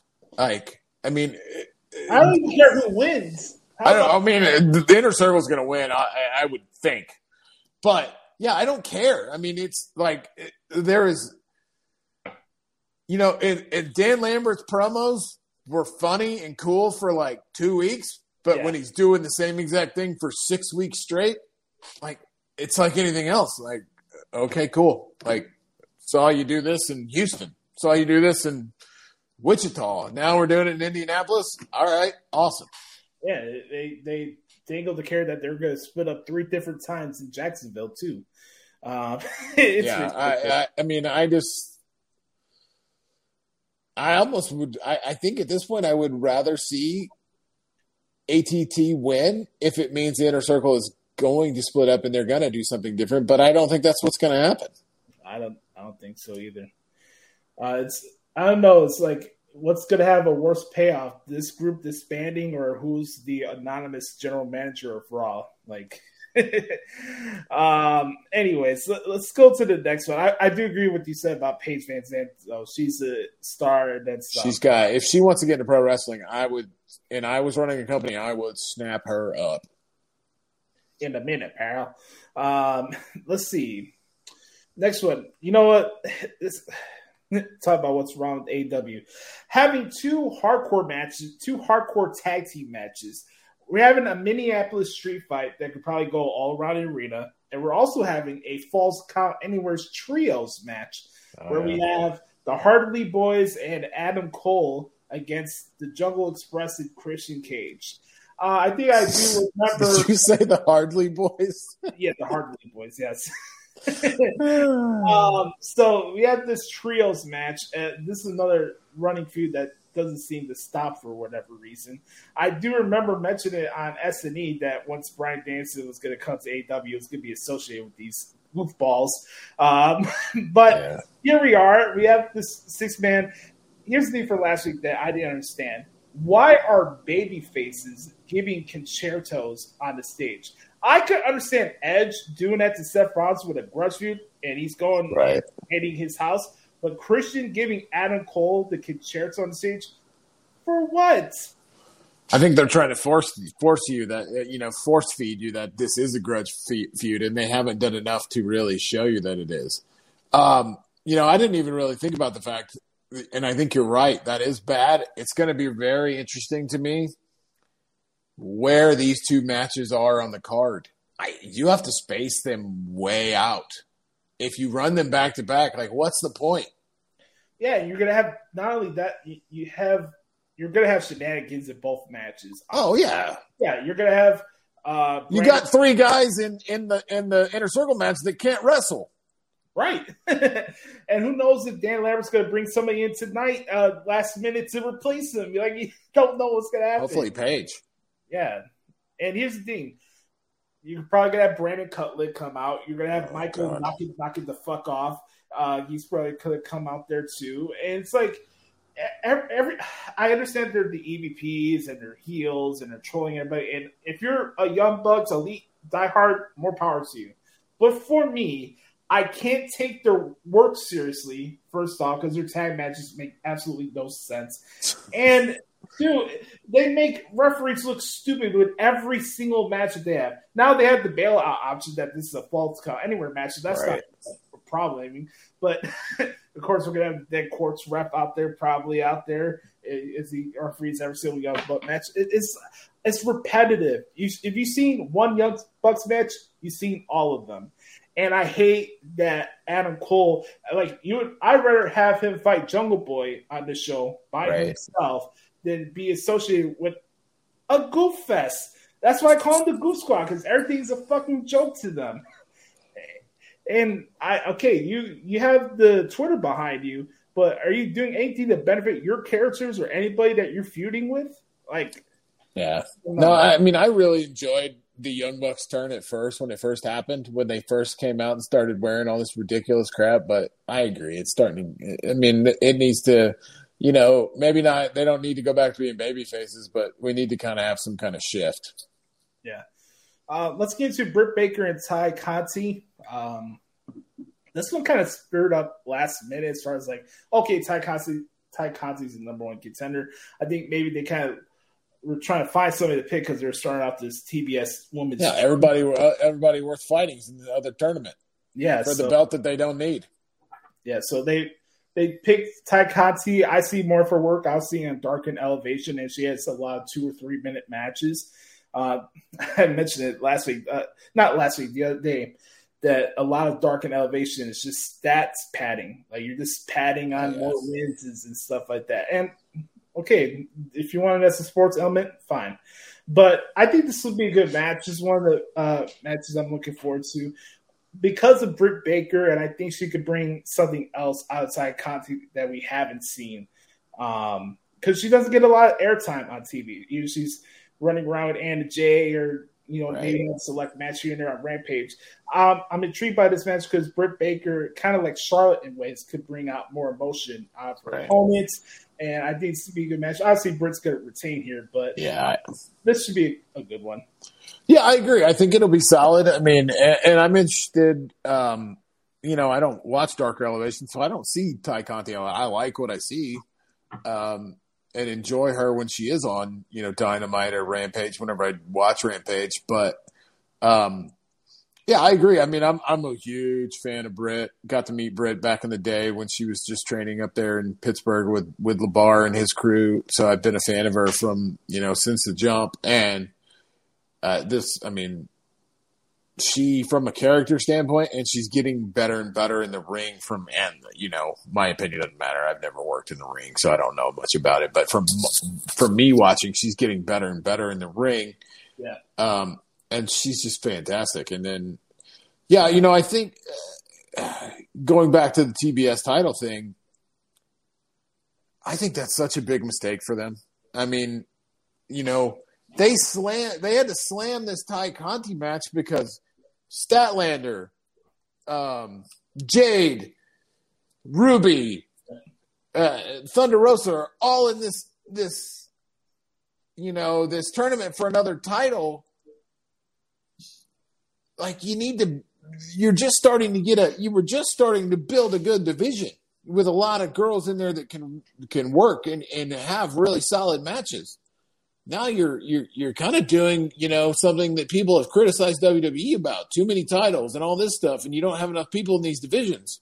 They're doing the same thing. Like I, so, I I mean I'm really I'm excited to watch this match live. I'm excited to be there. You know, like I was talking about with the crowd. I'm excited just to be there to experience Britt's entrance because from a TV standpoint, it always sounds loud as hell. Yeah. Um, but yeah, I mean, I it, I agree with you in the standpoint that it, it does seem like it was just kind of thrown together real quick because oh crap, we got a pay per view, we got to get Britt on there in some way, shape, or form. Yeah. I was looking into the rest of the card. I was in agreement with you. Um, I think FTR and uh, Lucha Brothers is going to be a very good match. Um, I'm kind of split 50 50. Like, I can see a angle and maybe they want to have FTR hold both titles. I don't know if this is going to be a short thing. Obviously, Lucha Brothers had a really good performance at All Out for the last pay per view when they won the titles. Uh, curious to see how they play this out, but maybe people will be like, oh, you're doing 50 50 booking. Huh? You had uh, win the triple triple tag titles, but you came That's the nonsense stuff there. But I think this could be a good match. I, I This is up the air for me. I'm fine with either team winning here. Uh, yeah, I am too. I mean, I, I think I would probably lean Lucha Brothers because I mean, I will say that is one thing that I have liked about AEW is in their run is they don't, you know, outside of I guess Cody when he, you know, and, and Brodie Lee back in the day, they don't hotshot titles like WWE does. Yeah. Um, so I would, but I mean, FTR is FTR. I mean, if they win, I'm not going to complain about it. Here's the next match that I'm looking forward to the most, actually. Uh, MJF against Darby. Oh yeah, okay, that's one I forgot. Um, MJF for me is one of my main reasons for not losing my sanity watching these shows. um, uh, he's definitely one of the best pure performers uh, in in wrestling. I don't think he gets enough credit for what he does in the ring, and I think that's going to be on showcase uh, with Darby Right. on, uh, on Full Gear. I'm glad this is not a no DQ match, and as much as I have a lot of respect for Sting and stuff like that, as sooner sooner or later, Darby needs to win on these big matches without having him there at ringside. Yeah, but I don't think he's going to win this one. I don't either. That's the thing. And, but also, I don't think that hurts Darby either. Just like how when he lost to CM Punk uh, at All Out, it didn't affect him either. I think MJF is on another level, and the fact that he's not a world champion by this point is kind of ridiculous, uh, in my opinion. He's that good. I don't know how much longer he's going to be for the company. I don't know what his contract status is, but uh, this is the one for me that I think is sealed the show from a storytelling standpoint. Darby's widely, widely over with the audience, obviously, and MJF just the heat upon heat. But this is to be a damn good match. I'm looking forward to it. You know, and you just mentioned the heat thing, man. I'll, I'll tell you what, MJF. Like I said, I've watched wrestling for as long. I mean, here's a dude. I don't know if I'm getting soft, you know, like I said, being about to turn 40, but here's a dude that can cut promos on people that I don't know, never met in my life, and make me genuinely uncomfortable watching it. Like the shit he said to Brian Pillman. Yeah, Like was- I, I told multiple people, Drew being one of them, couldn't do that with me. I, like if you would have said, "Hey man, you cool if I say this?" Like, no, if you say that to me in front of national, I'm gonna beat your ass. I'm just telling you that right now. We're gonna throw for real. Um, the the balls that kid has, man, to say the stuff he does. I mean, eh, from I appreciate it, but at the same time, he makes me uncomfortable as shit. And uh, I've the jump too, man. I've seen a couple people mention this, and I don't. You know what I would do, honestly, is we. Just, I just said they don't hot. Shot, I would hot shot title one time. If, which I think he will, if Hangman wins Saturday, the next Dynamite is in Norfolk, which is basically his hometown. Mhm. I would have MJF goat him into a match somehow, and I would have MJF walk out of Norfolk as the champ. You want to talk about effing heat? If that dude beats Hangman in his hometown four days after he wins the title, after he's chased it for two years, holy hell! Yeah, there's gonna be a lot of uh, riots on social media for that. My God, But uh, you know, I, I won't say that's not my. I've seen it on social media, so that's not my idea. But I've seen it, and boy, you want to sign me up for that heat. it's intriguing for sure. I agree with you on that. Uh, let's read through these next couple of matches here. Uh, Bryan Danielson against Miro. I got Danielson here. Like you said, we've seen this match in WWE, and I thought the whole bracket for the World Title Eliminator tournament was kind of fugazi, to be honest with you. Oh, it's terrible. It, it was so predictable to the point, but I do want to say our thoughts go out to Moxley and hope Absolutely. great recovery. So, but even that with the top tournament, it was so predictable that was going to be him and Danielson in the finals. Right. I was like, okay, here we go. I'm supposed to convince myself that Moxley was going to be healed by then.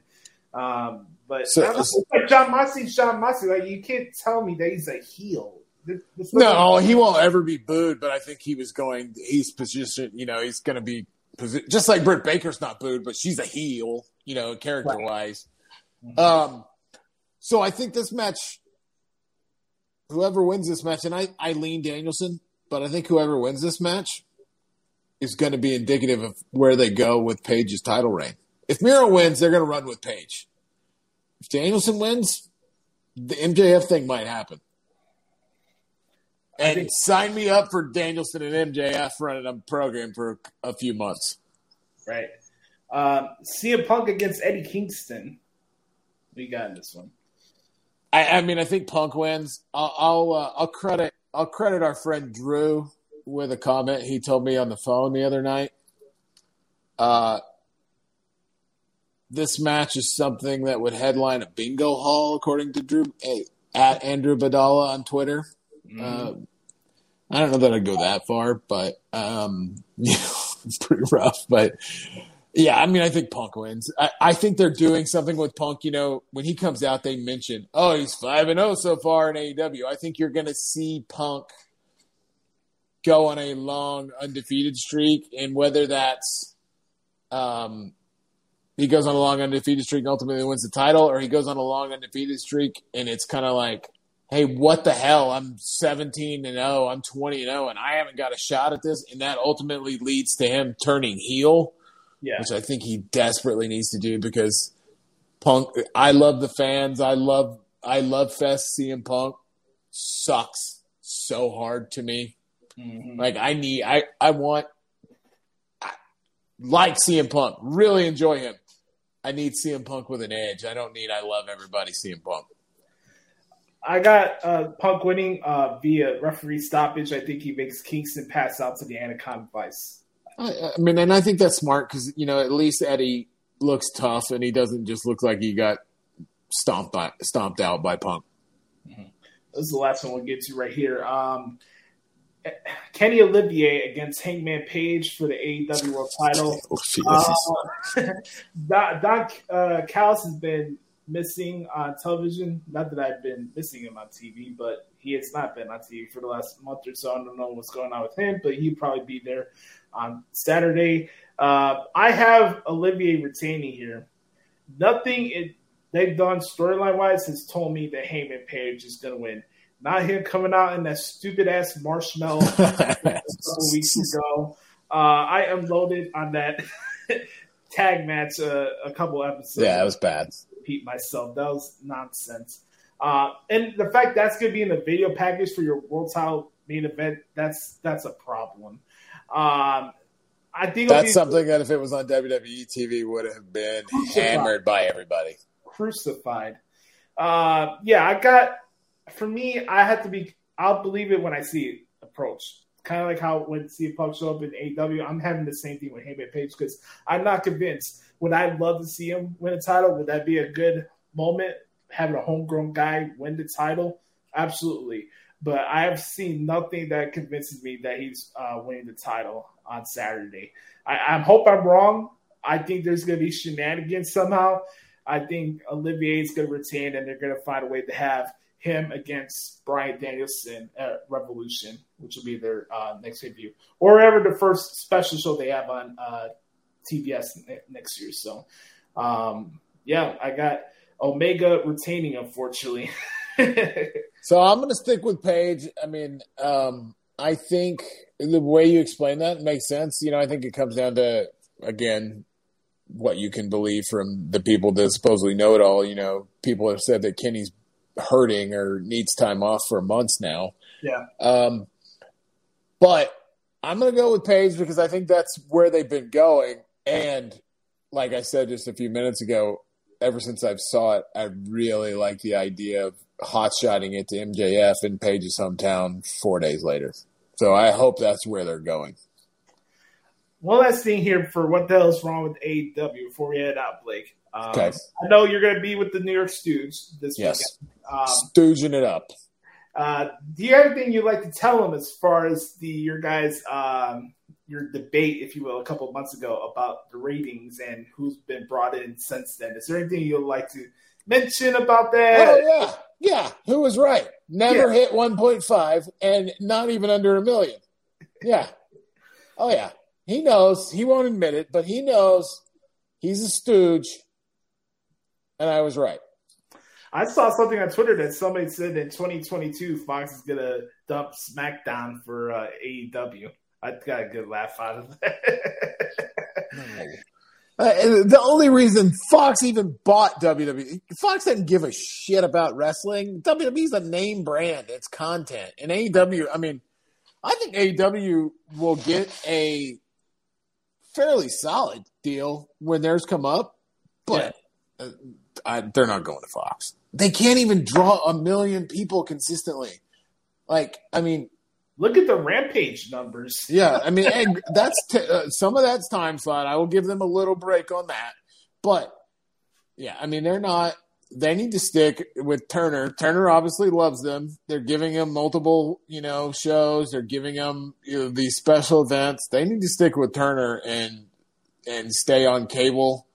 Um, They also need their GM and Booker to stop saying that he's smarter than Ted Turner. I don't know what he's trying to get out of that.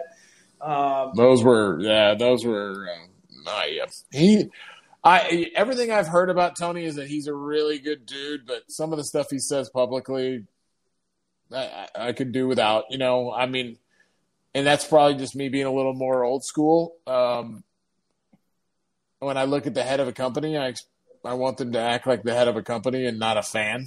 And so, but with that being said, hey man, you've got the money, you've got the cash, you can do whatever you want, I guess. But Yeah. yeah, I no, just- I definitely was. I I definitely. Um, you know what? And a matter of fact, I'm gonna have to call Drew in a minute and remind him again yes. that he's a stooge. Stooge. Stooge. Big time stooge. By the way, if you guys ever need a good laugh, this is a little random outside thing, but if you ever need a laugh, go in YouTube and type in Ty Schmidt doing Lou Holtz. I was watching that. Oh, dude, Nick Sirianni's the the funniest thing I've ever seen in my life. I think I think his Sirianni impression is better than that. it's gold.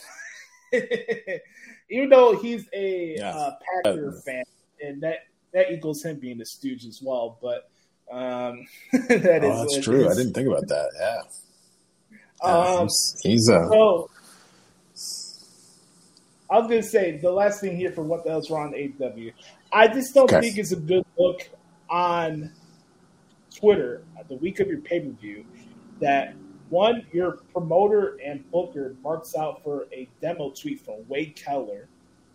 And secondly, what happened earlier today, where you posted out people saying, "Oh, tell your friends who did this." Like, it's just not a good look for a promotion that has the perception that they have the uptick on other promotions and that they're the hot thing since sliced bread.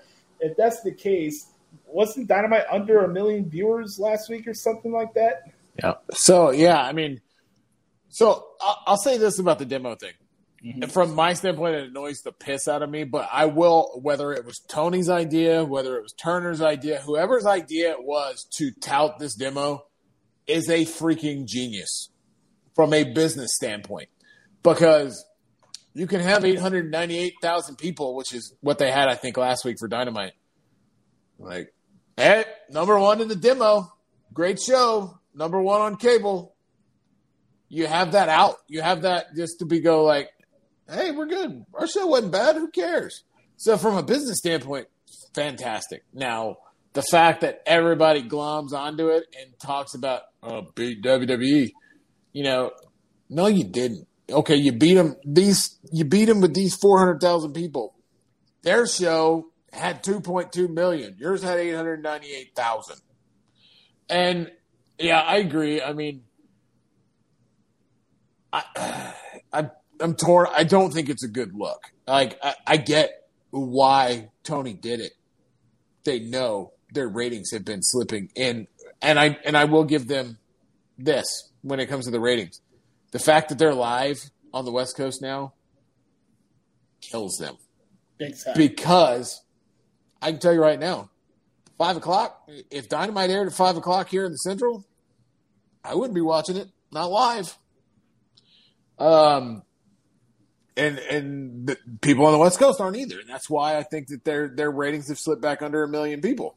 Um, but yeah, I don't think it's a good look, man, because it, it to me, like when I read that, I thought, oh come on, Tony, you're like you, you're making it. You're out there stumping for ratings on Twitter. You you're making it look like you're desperate to get the ratings back up. Like and I understand that he could take any W's that he wants, and you know, in regards to the fact that his football team had the upset of the year the other day, he hasn't got a lot of victories in his other ventures. So I, I, I just feel like you should not be making yourself look like a dirt sheet writer on Twitter than a promoter of a wrestling company the week of your pay per view. That's my point. On no, that, and I agree. I mean, that's my biggest. Like I said, everything I've ever heard from anybody that's met him or been around him is that Tony is a great dude, and I'm sure he is.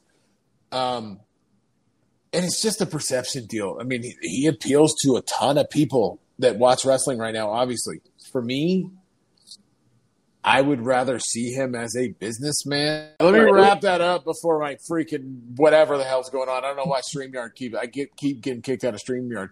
But what I was saying is, I would rather for me, for me as a fan, and just speaking about one one person, I would rather look at Tony, the owner, or really Shad Khan's the owner, but that's a whole nother conversation. The the president of AEW as a businessman and not a fan. That's me. Obviously, he appeals to a lot of people, so more power to it. But that's just for me personally. On that note, folks, we're gonna wrap it up for this week's edition of What the Hell is Wrong with AEW. Glad uh, to be joined this week by the good brother Blake Mitchamore. You can follow him on Twitter, by the way, um, down there. It's right on the screen at Blake Mitchamore. Blake, man, it was a pleasure to have you on the podcast. Yeah, man. You had a good time, and love to have you back on sometime soon. Just let me know when. Have a great time in uh, Minnesota, uh, despite the bad football team and the stooge up there. Yeah, hopefully I hopefully I won't come home a stooge, but we'll see. Well, I, I hope- first off, I hope it's not like snowing the entire time too. Like I don't think so. I think it's going to be a little bit on the cold side, but I don't think it's supposed to snow. I hope not because I got to get back. So For Blake Mitchamore, I'm Joshie. Thank you guys so much for hanging out with us this week. Hope you guys enjoy Full Gear and New Japan's Battle in the Valley coming up the same night as well. So it's a crazy wrestling weekend. Make sure to bookmark ProWrestlingTranscriptions.com. Leave us a four or five star review or rating on Apple Podcasts. It helps expand and reach the show. And I want to gauge your opinion on what we can improve on or stuff you like about the podcast. And also make sure to stay right now for a brand new edition of the Thoughts of Dericho. I want to remind everybody to be the authentic product that is yourself. And remember, nobody dictates the pace of your life but yourself. Love you guys. Have a wonderful weekend. For Blake, I'm Joshie. It's been episode 283 of the Hoots Podcast. Now, here's Brother Carter. We'll talk to you guys next week. Yes, sir. And now, the thoughts of Dericho. Listen well, man.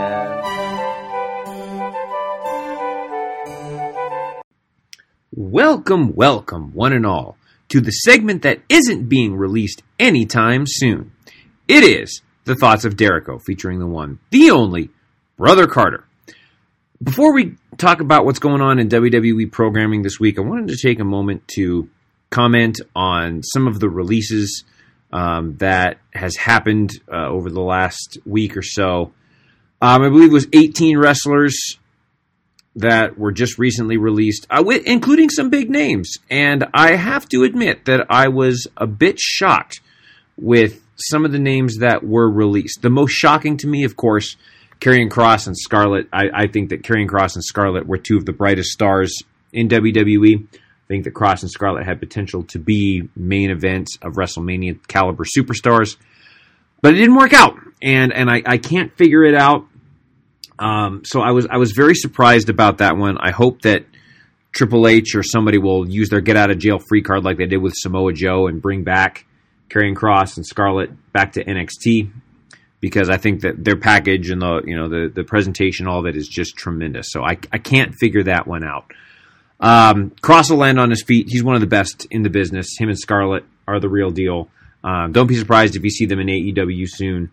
Uh, I I would definitely say that Kross could be main could be main event material in AEW, but again, it's the elite, so they're not part of the elite, so it doesn't matter. But um, yeah, so I, I, I can't figure that one out. Um, there's some here that I can't figure out either. Uh, Keith Lee, I can't quite figure that one out. I know a lot of people were big on Ember Moon, aren't big on Ember Moon, but I was, so I can't quite figure that one out. Um, B-Fab kind of surprised me too. I mean, her, she just made her main roster debut with Hit Row, and I mean, to me, Hit Row just isn't the same without B-Fab. So I, I, can't quite figure that one out either. Um, Franky Monet, I can't figure that one out uh, with Taya Valkyrie. Um, you know, it's obviously Taya Valkyrie. So when she was Taya Val- Tara Valkyrie, excuse me. So I, I, I, I, I can't quite figure this out. Some of the ones don't surprise me. Grand Metalik, Lince Dorado, Mia Yim. Uh, so some of them, Oney Lorcan surprised me too, honestly. Um, but anyways, so so uh, we certainly wish them all the best. And here's what people have to remember. Now, listen, some of them I'm not going to defend. I'm not going to defend Kross and Scarlett. Um, Keith Lee, I, I read that they're having some problems backstage with Keith Lee, so fine.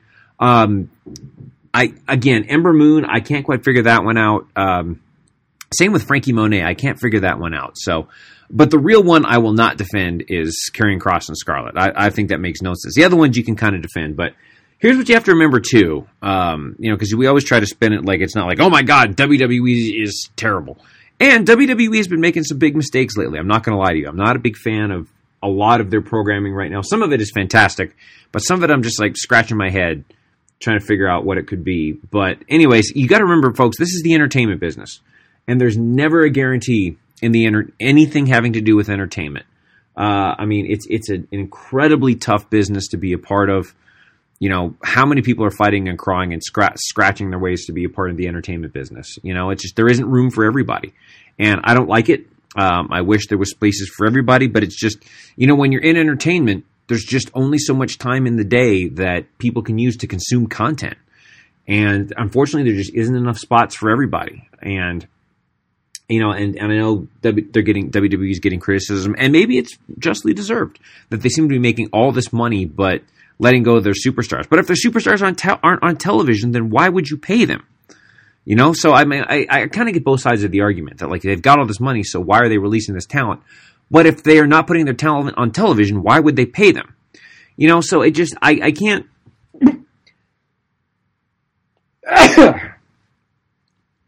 I can't quite figure it out, but um, again, it is what it is, and we certainly wish them all the best um, going forward. That being said, let's talk with you about, about just a couple of things on SmackDown and then just a couple things on Raw. Um, again, Roman Reigns controls everything. I love the storyline with him and the bloodline. Um, that's going to be great. I hope Naomi eventually joins the bloodline. Uh, the match with Shayna Baszler was okay, but can you imagine Naomi like I got some friends that are going to help me out, you know, in this feud with Sonya Deville, and all of a sudden Roman Reigns gets involved. Like that could be that could be something huge, and then Shayna Baszler has to start dealing with the bloodline, which I think that could be incredible. Um, looking forward to seeing Xia Li on SmackDown. That's going to be great. I also like the major attitude shift from Sot, uh, from Shotzi. Uh, the Ricochet versus Drew McIntyre match was good. The Claymore into Ricochet was a great spot. Um, and I hope we see more of Ricochet because I think he's fantastic. Uh, Happy Corbin and Madcap Moss are freaking hilarious. Um, I just I love this gimmick. Taking a liking to a Viking is great. Um, again, as I mentioned before, Hit Row just doesn't seem the same without B-Fab. Um, but the segment with Sami Zayn was pretty funny. I like that. I like the new entrance music for King Woods. It fixed his character, and a great match from King Woods and Jimmy Uso. Um, obviously this will this will summon Big E to SmackDown this week. I think um, to try to defend the honor of King Woods, especially since uh, there's rumors that Kofi Kingston is injured. You know, they obviously beat him down at the end of SmackDown to get him off of television. You know, uh, so we'll see what happens with that. But um, should be great episode of SmackDown next week. Uh, getting into Raw, uh, just a couple things from Raw this week. Uh, I love seeing Kevin Owens in the main event picture again. I think that that's terrific. I think that um, you know he deserves it and deserves an opportunity to compete for a world championship. I mean, Big E's great; he deserves it too. Seth Rollins is great. Um, everything is about this is fantastic. So I love what they're doing, and I love that Kevin Owens is once again proving his worth as a main person in WWE. Um, we're gonna we're teasing the split between uh, Mysterio and uh, Rey Mysterio and Dominic Mysterio. Uh, that split is coming soon. I think. Um, I think we can all see the writing on the wall. It's coming pretty soon. Um, I like Adam Pearce as a more ruthless uh, authority figure, trying to really flex his muscle. He started with Brock Lesnar, and now he's doing it here with um, with Bobby Lashley and Dominic Mysterio. So I think I think that all of that is great.